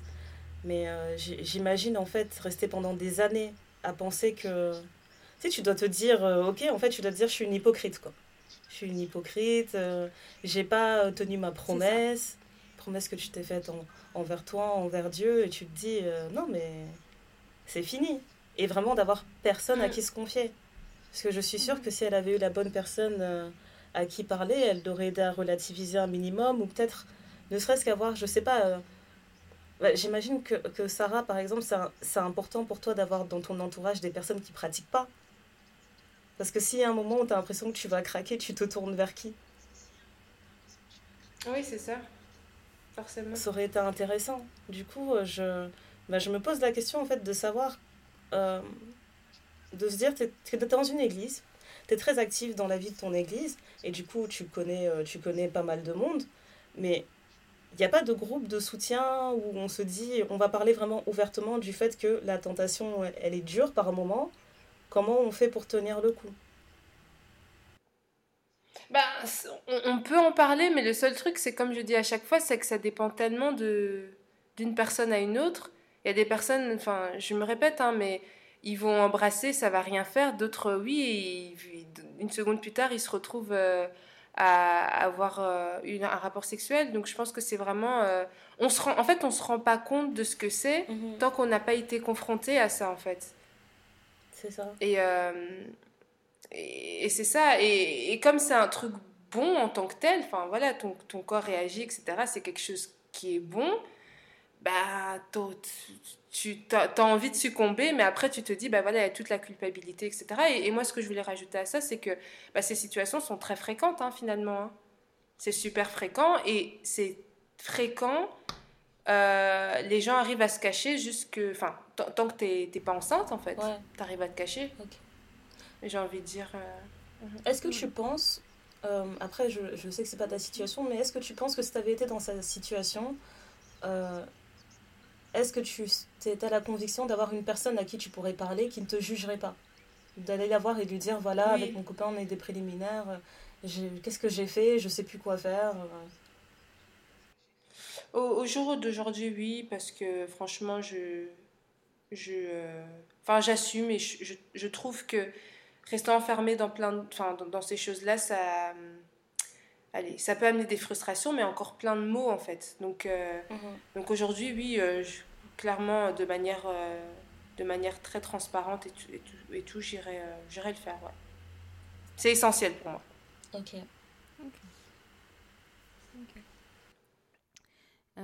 je vais lire un témoignage un petit peu différent. Du coup, c'est ma mère qui conduisait tout le monde à l'église. Elle était membre de la chorale et ancienne de l'Église. Je ne dirais pas que la religion avait une place importante pour le reste de la famille, mais on avait une religion. Je le vivais comme un engagement de fidélité envers ma mère. J'étais à l'école privée catholique, j'étais enfant de cœur et j'aimais bien ça. Je n'ai jamais pu aborder la sexualité dans ma famille, c'était tabou.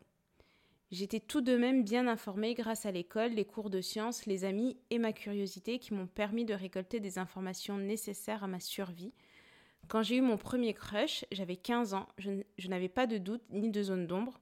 Aujourd'hui, je ne sais pas si je suis décomplexée, mais, étant maman, je suis déjà... Euh, attendez, hop, excusez-moi, j'ai raté. Aujourd'hui, je ne, je ne sais pas si je suis décomplexée, mais étant maman, j'ai déjà abordé le sujet avec mon fils de 11 ans. Je ne dirais pas que je suis super à l'aise, mais je, sais y mettre les mots. Mon premier rapport était avec un garçon que j'aimais énormément. Il était très doux, à l'écoute, et comme j'étais très jeune, plus jeune que lui, il a su me mettre en confiance et tout s'est très bien passé. Puis il y a eu ma première fois avec une femme. C'est un désir qui occupait de plus en plus mon, mon esprit et vu la configuration de l'éducation camerounaise des années 80, Il m'a été très très difficile d'accepter, d'intégrer cette image de moi et de franchir le pas de rencontrer une personne du même sexe. Je dirais que c'était comme se découvrir, se rencontrer soi-même et comprendre qui je suis. Ma vision de la religion a changé, car aujourd'hui je fais une grande différence entre la religion et la spiritualité. J'estime que j'ai une relation personnelle avec Dieu, une assurance de ma vie spirituelle qui me permet d'avoir une distance entre les dogmes religieux et la parole biblique. Je fréquente toujours une église, mais je ne pense pas avoir ma place comme j'ai pu l'avoir pendant plusieurs années, où j'ai occupé des responsabilités, et aussi parce que mon orientation est encore secrète, mais ça, dû... mais ça c'est dû au fait que je suis célibataire. Quand je serai en couple, je serai certainement à quitter cette église. Wow. Bah, c'est dingue qu'elle fasse déjà euh, une. Elle prévoit déjà de, de quitter l'église. Donc ça veut dire que l'église dans laquelle elle est, elle est, quasi sûre et mhm. certaine qu'on va pas l'accepter. Une fois qu'elle sera en couple. C'est ça. Il y a autre chose qui me marque beaucoup dans son témoignage, euh, c'est qu'il y a une différence entre ta première fois et la première fois. Moi, c'est ça que je comprends. Il y a une première mhm. fois euh, mécanique, voilà, on a ouvert la voie. et il y a la deuxième et il y a la première fois où tu te dis ah vraiment ok là je viens de comprendre quelque chose c'est fou mhm. exact euh, et en fait moi et le côté de elle a l'impression de se retrouver je me découvre je me rencontre je me suis dit mais waouh c'est profond. Ouais. Ouais. Elle a dû exploser. Franchement, ça a dû Là, tu vois, je, je, retrouve le, le même champ lexical dans les témoignages de, de l'autre plus haut qui disait euh, que ses, ses, rapports avec son mari, ça relève du surnaturel. Je me suis dit, mais appelez-vous là toutes les deux. appelez-vous, discutons. Donnez-nous des... tips. Franchement, bah, parce, parce qu'elle dit en plus qu'elle a commencé très jeune. Et donc ça revient un peu sur les choses qu'on disait plus tôt, comme quoi on, parfois on le fait par la pression de l'autre. Et euh, mais tu vois maintenant, ça je pense aussi que c'est un autre sujet, mais entre homosexualité et religion, donc tu t'imagines là, elle a homosexualité, religion, homosexualité, on homosexualité, parce que bon, on ne s'est pas précisé. Et donc homosexualité ou bisexualité, mm. sexualité. Et, euh, famille africaine. parce que là, elle a dit éducation camerounaise. Famille africaine. Rajoute, rajoute, rajoute. non, mais laisse tomber. Donc, je pense qu'elle a la peau dure. Comme si dans la vie, il n'y avait pas assez de, de il y avait pas assez de difficultés. Ouais, je pense qu'elle doit avoir la peau dure, vraiment. Euh, Je trouve que c'est un beau témoignage et puis ça me fait penser euh, ben, à une question qu'on a reçue qui disait euh, que dans toutes les religions monothéistes, le sexe est considéré comme un péché. Puis des personnes homosexuelles croyantes et pratiquantes? Est-ce qu'elles ont leur place? Est-ce que leur orientation révoque, les révoque de l'amour de Dieu? Est-ce que ça annule leur humanité? Et, et, je trouve que en fait, ça me fait. Ça me... J'ai l'impression, en fait, là, dans son témoignage, elle, donne sa réponse où elle sait que l'Église ne va pas l'accepter et qu'elle a sa relation personnelle avec Dieu. Mhm. Moi, je posais la question à Sarah parce que Sarah, elle a dit oulala. Ah oui, euh, oui, euh, religion, en tout cas, Église et homosexualité, c'est euh, bah, le grand débat c'est le grand débat. Là, enfin, je fais la distinction entre euh, Église catholique et protestante. Euh, mais euh, mais c'est le grand débat c'est le grand débat et moi je, reste toujours sur des, des points d'interrogation bah, justement par rapport à ça est-ce que la question à savoir est-ce que Dieu n'aime pas les homosexuels? Il y en a qui diront bah, il aime les homosexuels mais il n'aime pas le péché donc il faut arrêter d'être homosexuel voilà c'est ce que j'ai entendu. Maintenant, bon, euh, je trouve que c'est très. très euh, raccourci, quoi. C'est très réducteur. Voilà, c'est des grands raccourcis. Voilà. Ça me fait penser euh, à, à un, un, passage que j'avais vu dans la série Empire. Je la regarde plus, mais c'était dans la première saison. Mhm. Je sais plus comment il s'appelle le personnage, mais il y avait un, mhm. un des personnages qui était chanteur et qui était ouvertement gay. Et en fait, à un moment donné, il va dans une sorte de, de battle, genre open mic. Et euh, tu as un artiste qui prend le micro et qui commence à sortir plein de trucs homophobes, etc. Et, euh, et après, il rend le micro au chanteur. Et le, chanteur prend le micro et puis il commence à chanter un truc. Euh, je sais plus trop ce qu'il chante, mais en fait, dans, dans ses paroles, il dit, il dit quand, quand je prie Dieu, il m'écoute autant que toi. Et après, il lui dit mhm. que ton, il lui dit ton péché ne vaut pas mieux que mon péché.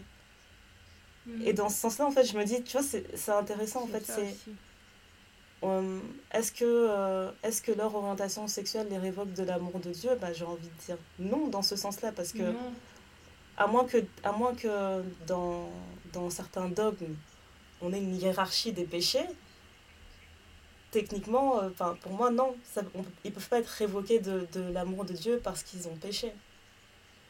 Dans ce cas-là, en fait, il va aimer personne. Oui, c'est ça. Et moi, l'autre question que j'ai, c'est que pour ma part, je me suis jamais posé la question de si j'étais hétérosexuelle, parce que j'ai toujours su que j'étais hétérosexuelle. Je l'ai toujours senti comme ça en moi. Et donc, je me demande si pour les personnes homosexuelles, c'est la même chose si elles l'ont toujours su en elles et que ça n'a jamais été une question, comment on peut dire que, puisqu'on dit que toutes les créations de Dieu sont parfaites, et que Dieu ne fait pas d'erreur, pourquoi dans ce cas-là il bah, c'est un point de c'est un point de discorde ce que tu dis, tu vois, parce qu'il y a des personnes qui vont te maintenir jusqu'à aujourd'hui que si tu es gay, c'est parce que tu en, en, as fait le choix. Alors que c'est pas le cas. Donc je me dis, tu vois, c'est un débat euh, on va tourner en rond longtemps, parce que déjà sur, sur la base, c'est quelque chose qui a été établi, les personnes concernées l'ont dit et le répètent, c'est pas un choix. Euh, si j'avais pu faire le choix de, si j'avais pu faire le choix j'aurais trouvé quelque chose qui me mettrait moins euh, dans, dans, ces situations de, de, de rejection de, de, rejet pardon. Enfin c'est évident. Ça me semble évident. Oui et, et pour ajouter à ça la question à savoir c'est est-ce que le péché, c'est d'être euh, homosexuel ou c'est de pratiquer? Pour moi, c'est. Enfin, ouais, est D'être actif sexuellement en dehors, du, mariage, ou, ou actif sexuellement, parce que. Enfin, oui, en dehors du mariage, je dirais. Mhm. C'est vraiment la question, c'est quel est, quel est le péché en fait? Moi, je pense que Daya, ça nous donne du travail. définitivement. épisode avec les personnes. Parce que là, on va débattre, on va débattre, mais euh, ouais, il nous faudra, il faudra forcément qu'une personne concernée nous mette les points sur les i. mais euh, je me dis que, ouais.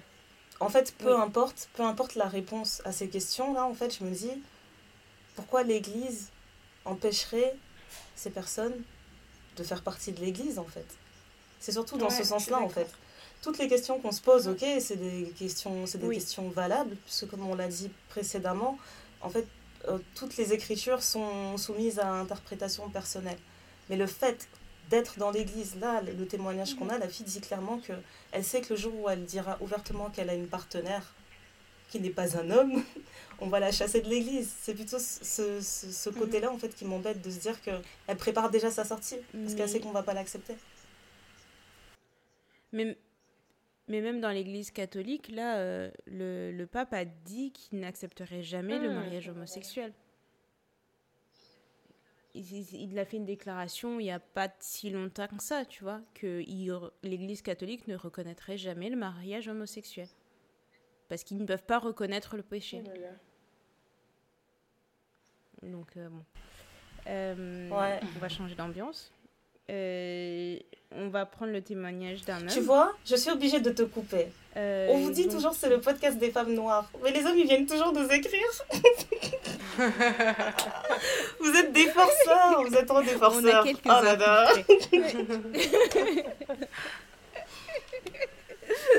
voilà. Mais euh, parce que on apporte un peu de dimension à tout ça, tu vois. Mais mais euh, du coup, euh, c'est un homme qui dit qu'on est la plupart du temps une, euh, un reflet de nos parents. Et de la même façon que notre, notre éducation a un impact sur notre façon de vivre, la religion a aussi cet impact. Et dans la plupart des religions, le sexe est un problème. C'est un peu le fruit défendu. Alors, quand tu grandis en ayant un peu honte de pratiquer la sexualité, euh, les gens de ton entourage te regardent un peu bizarrement. Quand tu ne peux pas partager ces expériences avec les autres, euh, c'est un peu difficile d'évoluer. Et que en gros, ils pensent qu'il y a beaucoup d'hommes qui sont dans le process de d'éducation sexuelle, ils vont se tourner vers le porno et ils vont du coup avoir une, mauvaise représentation de ce qu'est la sexualité et qu'en plus, lui, il ne pouvait pas partager son, expérience avec son père, par exemple, parce qu'il était oh. pasteur. Et malheureusement, dans la religion, tu ne peux pas euh, parler de, du sexe euh, safe sex. Euh, parce qu'à la base, c'est forcément c'est le. Bah, surtout que le safe sex. et malheureusement, les êtres... rien faire. Hein. Il n'y a pas plus safe. Oui, c'est ça.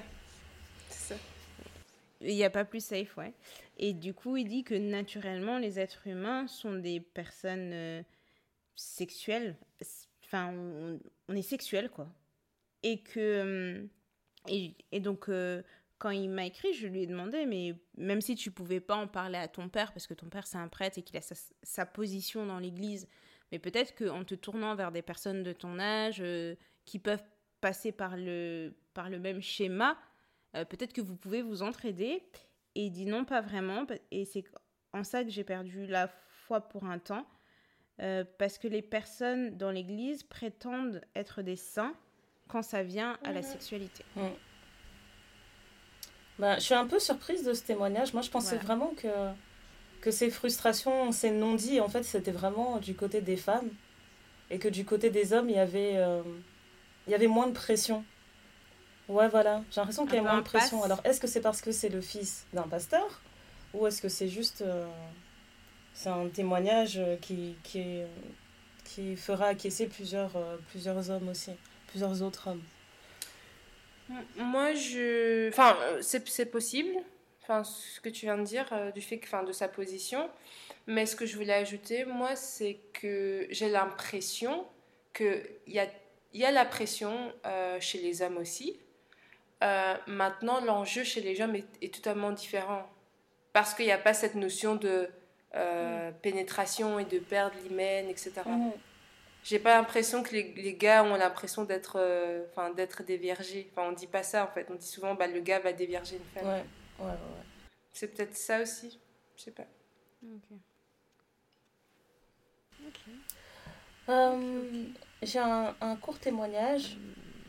Je me rappelle d'une fille de l'église qui avait avorté et j'étais choquée de la manière dont elle a été fortement critiquée.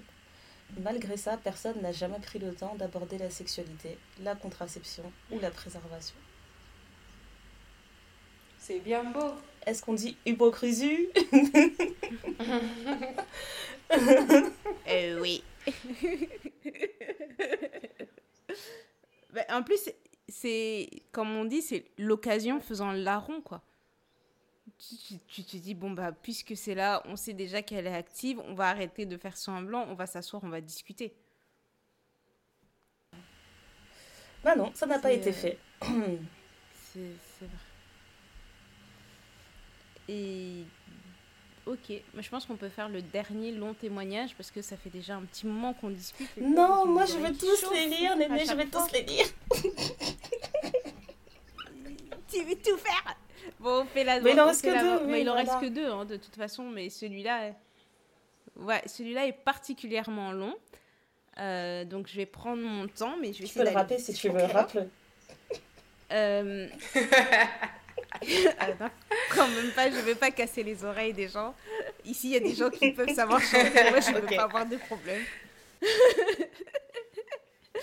Alors, euh, chez nous, on est chrétien pratiquant parfois très pratiquant, parfois moins.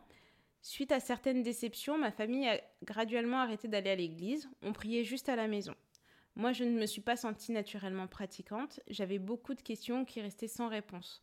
Je croyais parce qu'il fallait croire. À 11 ans, j'ai trouvé une cassette porno que mes parents avaient et c'est ainsi que j'ai vu mon premier film.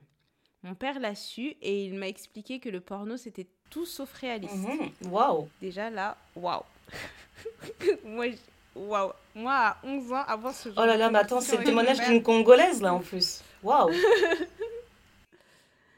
Ouais, je, je crois.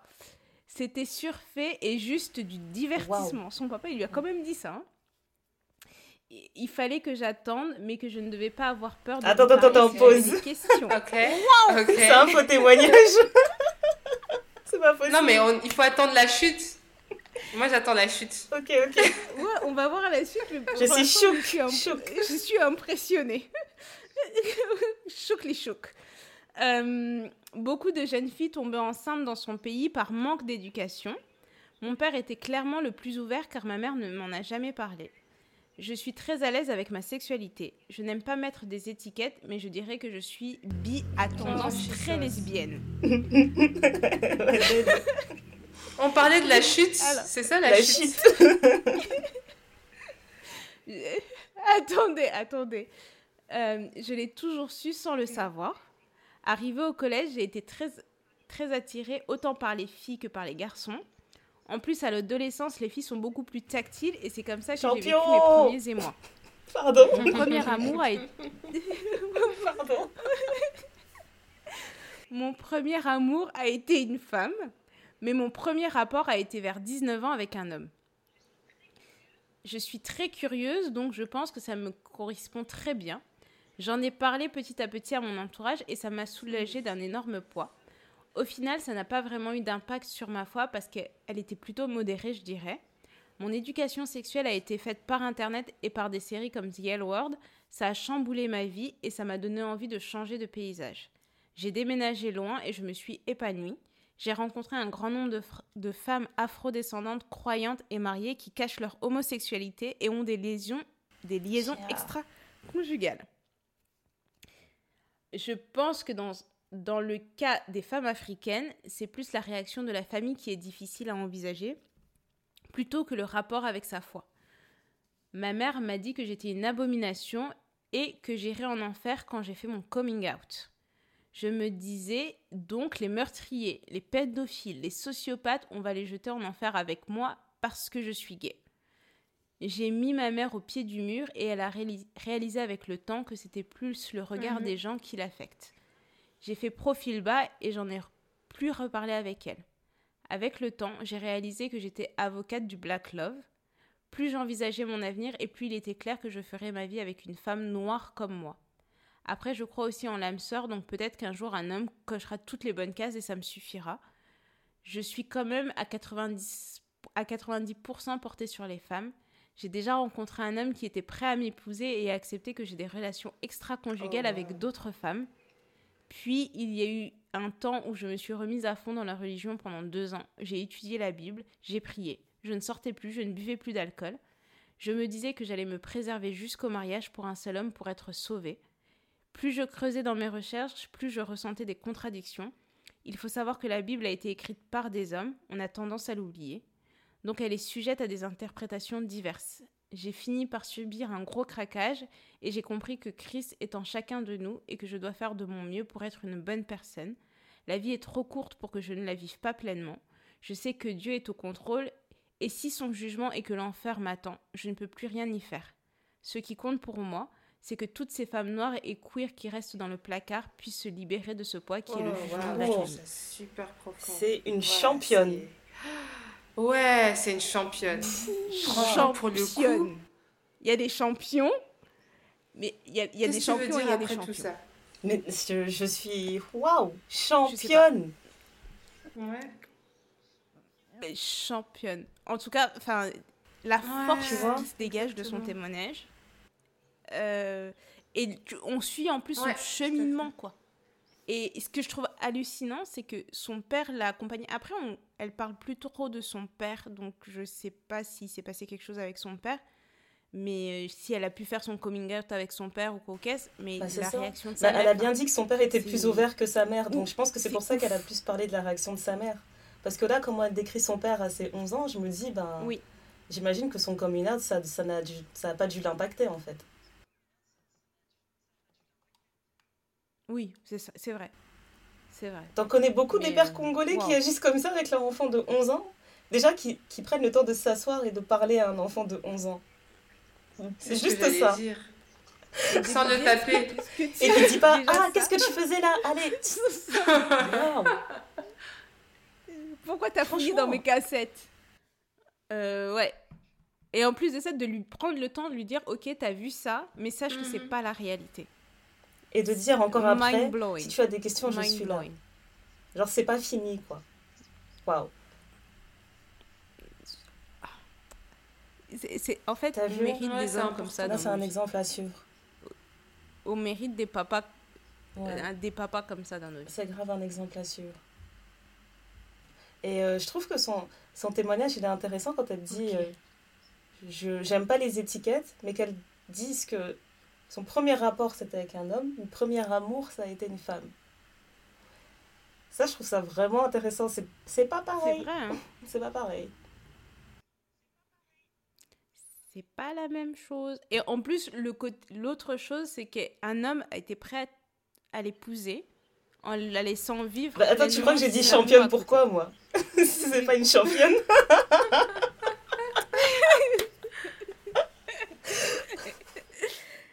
euh, En tout cas, c'est un très, très, très beau témoignage. C'est ouais, incroyable. J'ai trouvé ça trop beau. Et puis même, euh, même la conclusion, en fait. C'est que c'est qu'au final, euh, moi, je pense, à force d'écouter le témoignage, en fait, je pensais qu'au fur et à mesure, on allait euh, avoir comme conclusion quelque chose du style je me suis éloignée de la foi et puis, et puis fin, quoi. Je vais vivre pleinement ce que je suis et puis je m'éloigne. Et au final, non, elle arrive vraiment à être... Elle arrive vraiment à se centrer et être convaincue qu'elle a sa place et être convaincu que sa foi, elle est, elle est valable et, et ça change pas en fait. Mhm. Euh, inébranlable, mhm. c'est vraiment ça. Exactement. Waouh. Championne. C'est incroyable. Merci beaucoup vraiment. Merci pour ce beau témoignage. On passe au dernier Ah, c'est passé trop vite. Last one. ah. Ouais, je te jure. trois heures après. Ok. C'est parti. Euh, j'ai été élevée dans une famille chrétienne pentecôtiste. Dans mon adolescence, la sexualité a été un grand tabou. Ma mère me menaçait de s'asseoir sur mon ventre si elle apprenait que je suis enceinte. J'ai grandi tout simplement avec la peur du sexe, jusqu'à l'âge adulte. C'était très dur. J'ai eu mon premier rapport à 19 ans avec celui qui est devenu mon mari quelques années plus tard. Avant ça, je n'avais jamais fait plus qu'un petit baiser car j'avais toujours cette crainte de Dieu dans mon âme. J'ai été très déçue de cette première fois qui n'avait rien à voir avec ces histoires romancées sur la première fois. À cause de mon enfance et de l'éducation que j'ai reçue, j'en ai déduit qu'il fallait que j'épouse cet homme parce que c'est avec lui que j'avais couché. Je me suis sentie piégée par cette notion.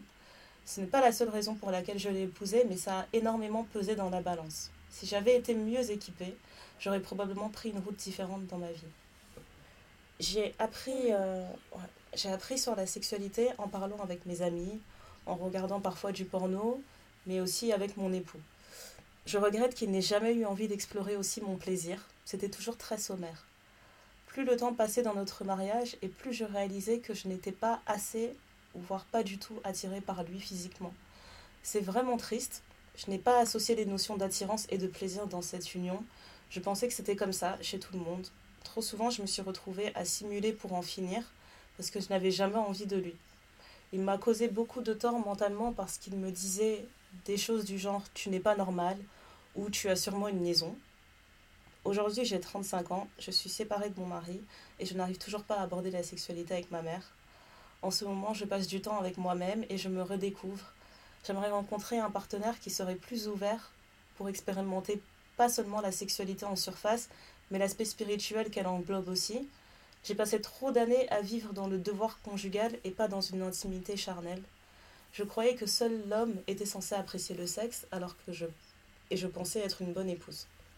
J'ai toujours été très docile depuis mon enfance et après ma séparation, j'en ai parlé avec ma grande sœur. On essaie de déconstruire cette peur ensemble désormais. Je serai beaucoup plus ouverte quand le tour de mes enfants viendra. Je veux qu'ils écoutent leur corps, parce que quand on ne le fait pas, on se prépare à échouer. Je refuse d'avoir des tabous avec eux, je ferai tout pour qu'ils soient à l'aise. Je suis heureuse de pouvoir partager mon vécu pour encourager d'autres femmes à vivre pleinement et à utiliser tout le potentiel de leur corps pour ce pourquoi il a été créé, tout simplement. Enfin. Eh ben, dis donc.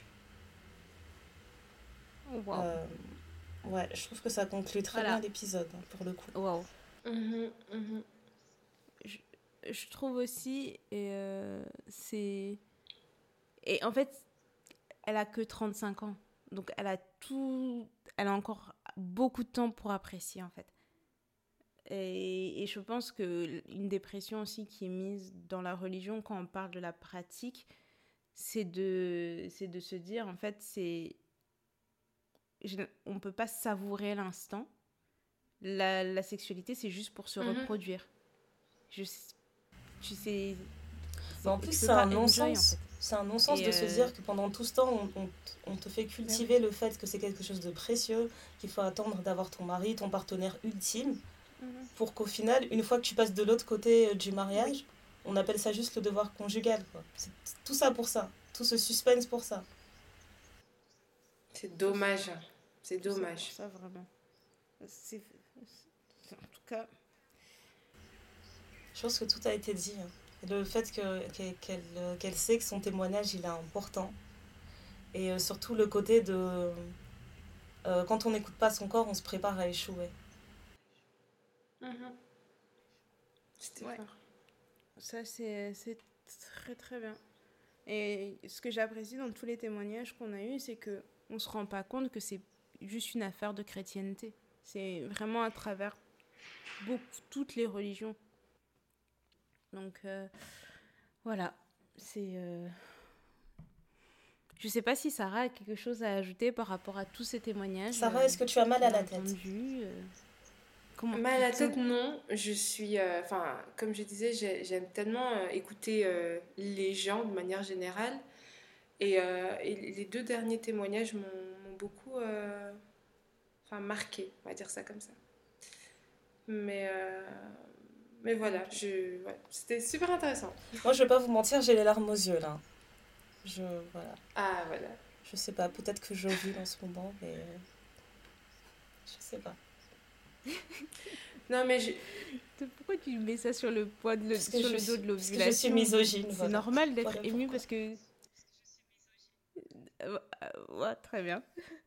Euh, mais euh, mais c'est normal parce que parfois on a l'impression de vivre les choses seul et, et de, de, te rendre compte que ton, ta réflexion, ton cheminement, d'autres personnes peuvent l'avoir aussi et que ça peut aider à d'autres personnes. Enfin, je pense aussi que c'est le but du, podcast, quoi. C'est on, quand on a décidé de parler de sexualité avec Ndaya, on s'est dit bon, on va pas faire semblant que ça n'existe pas parce que ça fait pleinement partie de nous et on aborde beaucoup de sujets et on va pas faire semblant de tourner autour du pot et on a c'est une, vraiment une décision consciente d'aller dans au plus profond de ces sujets parce que euh, moi personnellement je sais que je suis une personne euh, on peut me parler de tout je suis difficilement choquée et du coup. Et euh, aussi, on a vu ce que ça nous apportait en fait quand on en parle toutes les deux dans le cadre privé. Et c'est comme ça qu'on se rend compte qu'on se dit, mais en fait, on, on va arrêter. Euh, on va lever le voile de la, de la fausse pudeur et puis on va en parler en fait parce que c'est mhm. vraiment bénéfique. Mhm. C'est bénéfique et ça déconstruit plein de choses parce que c'est en fait, cultiver un secret pour, qui n'est pas, pour ce qui n'est, qui n'est pas réellement un secret, parce que tout le monde le fait. Sinon, on ne serait pas aussi nombreux sur cette terre. Donc, à un moment donné, c'est mieux qu'on se dise les choses et qu'on se prépare en conséquence. Ouais, je suis tout à fait d'accord. Je préfère largement cette option-là. Ok. Donc, mais Sarah, merci, à vous. Merci mille fois. Merci. Merci à vous, c'était euh, super intéressant et euh, super bon moment. Merci. Super. Bah, c'était le thé noir. On va passer à nos recommandations. C'était le thé noir. Euh, oui, on a une recommandation cette semaine. c'est la plateforme Cinewax.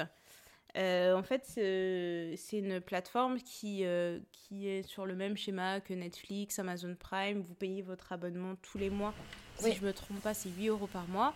Et en fait, ça vous propose du contenu de, de films, du streaming de qualité d'afro-descendants et afro-centrés, si je ne dis pas de bêtises. Et ça met en valeur tous les films qui ont été produits par la diaspora africaine. Et quand on dit la diaspora africaine, c'est tout le continent, c'est pas juste l'Afrique noire. Et je trouve ça super. Super. Il y a vraiment je super parce que il y a vraiment de tout parce que quand on parle diaspora africaine, on a plutôt tendance à penser euh, l'Afrique subsaharienne, l'Afrique noire, mais subsaharienne, mais là vraiment ça prend tout. Euh, l'idée, c'est que ça a commencé, pour parler vite fait de la, plateforme, c'est qu'ils organisaient des, festivals avant le Covid où ils présentaient ce genre de films. Et avec le Covid, ils se sont dit, ah, pourquoi pas proposer, continuer de proposer les films, mais sous un autre format. Et ils ont construit du coup cette, cette plateforme qui est top. Et j'ai, avec Daya, Daya on a regardé les tissus blancs de Molly Kane. C'est un court métrage d'une vingtaine de minutes. Et c'est, si je ne me trompe pas, ça se passe au Sénégal. Et en fait, le synopsis, hein, c'est Demain, Zuzana se marie. Dorénavant, chaque minute compte pour se conformer à la tradition de virginité et devenir la femme qu'on hmm. attend d'elle. Et autant vous dire qu'il y a certains moments dans le film, tu sens vraiment la tension, quoi. Enfin, dans le documentaire, moi, j'étais tendue pour elle. Je me dis, mais comment elle va faire? Qu'est-ce qui se passe? Au début, tu te dis, mais. Enfin, il faut le regarder. C'est très beau. Et tu te rends compte de la complexité que c'est le mariage et quand tu as autant de pression. Parce que, euh, je sais pas si tu te souviens de Naya au début, euh, sa maman la regarde et dit euh, Tu ne vas pas mettre le mhm. déshonneur sur cette famille parce que elle doit être vierge quoi pour le mariage. Ça commence bien. Donc, euh, en plus, elle a l'air jeune. Ouais, ça commence bien. Euh, elle a l'air jeune et tout, hein. Mais euh, c'est très chouette. Et bon, ça fait pas très très longtemps que la plateforme existe, mais il y a quand même assez de contenu. Il y a beaucoup de choses hyper intéressantes, des choses qu'on soupçonne pas. Moi, j'ai la petite liste de choses qu'on a regardées et euh, elle est euh, updatée euh, régulièrement. Il y a, je, crois que c'est tous les mois qu'ils rajoutent des nouveaux films et franchement c'est un chouette truc. Vous savez à quel point on aime supporter The Black Et t'as de, as de tout type, t'as du documentaire, des films de drame, il y a des courts métrages, il y a vraiment, enfin il y en a pour tous les styles. Et quand je dis tous les styles, on va trouver de la comédie romantique, on va trouver du, du, thriller. Enfin, moi, je vois du thriller et je me dis, en plus, basé sur Ouais. Il y a un truc que j'ai vu, euh, un thriller euh, haïtien. Je me suis dit, mais c'est ça qu'il nous faut. Il nous faut des choses qui résonnent, tu vois. Moi, les thrillers, ça, de, ça se passe dans je sais pas quelle campagne de, de du Kansas, ça m'intéresse pas. Donc là, je me suis dit, c'est parfait. c'est parfait. Je, en tout cas, nous, on a pris notre abonnement. Et euh, sachez qu'on va, on va binge streamer fort, très fort là. Ouais, très très très fort. C'est vraiment un, chouette concept et euh, ben voilà. On vous recommande les tissus blancs de Molly Et vraiment, abonnez-vous. Euh, c'est raisonnable comme prix. 8 euros par mois. 8 euros par mois et soutenez, soutenez plein de créateurs à la fois à 8 euros par mois. Je trouve que c'est parfait. Voilà, donnez de la force parce que c'est top. Oui. du coup, Alors, en anglais, ah là. Le mantra du jour, il vient de Darrell Ray et c'est tiré d'un ouvrage qui s'appelle Sex and God, euh, donc euh, Dieu et le sexe, How Religion Distorts Sexuality. Comment la religion euh, distort, je sais plus, déforme, merci, déforme la sexualité.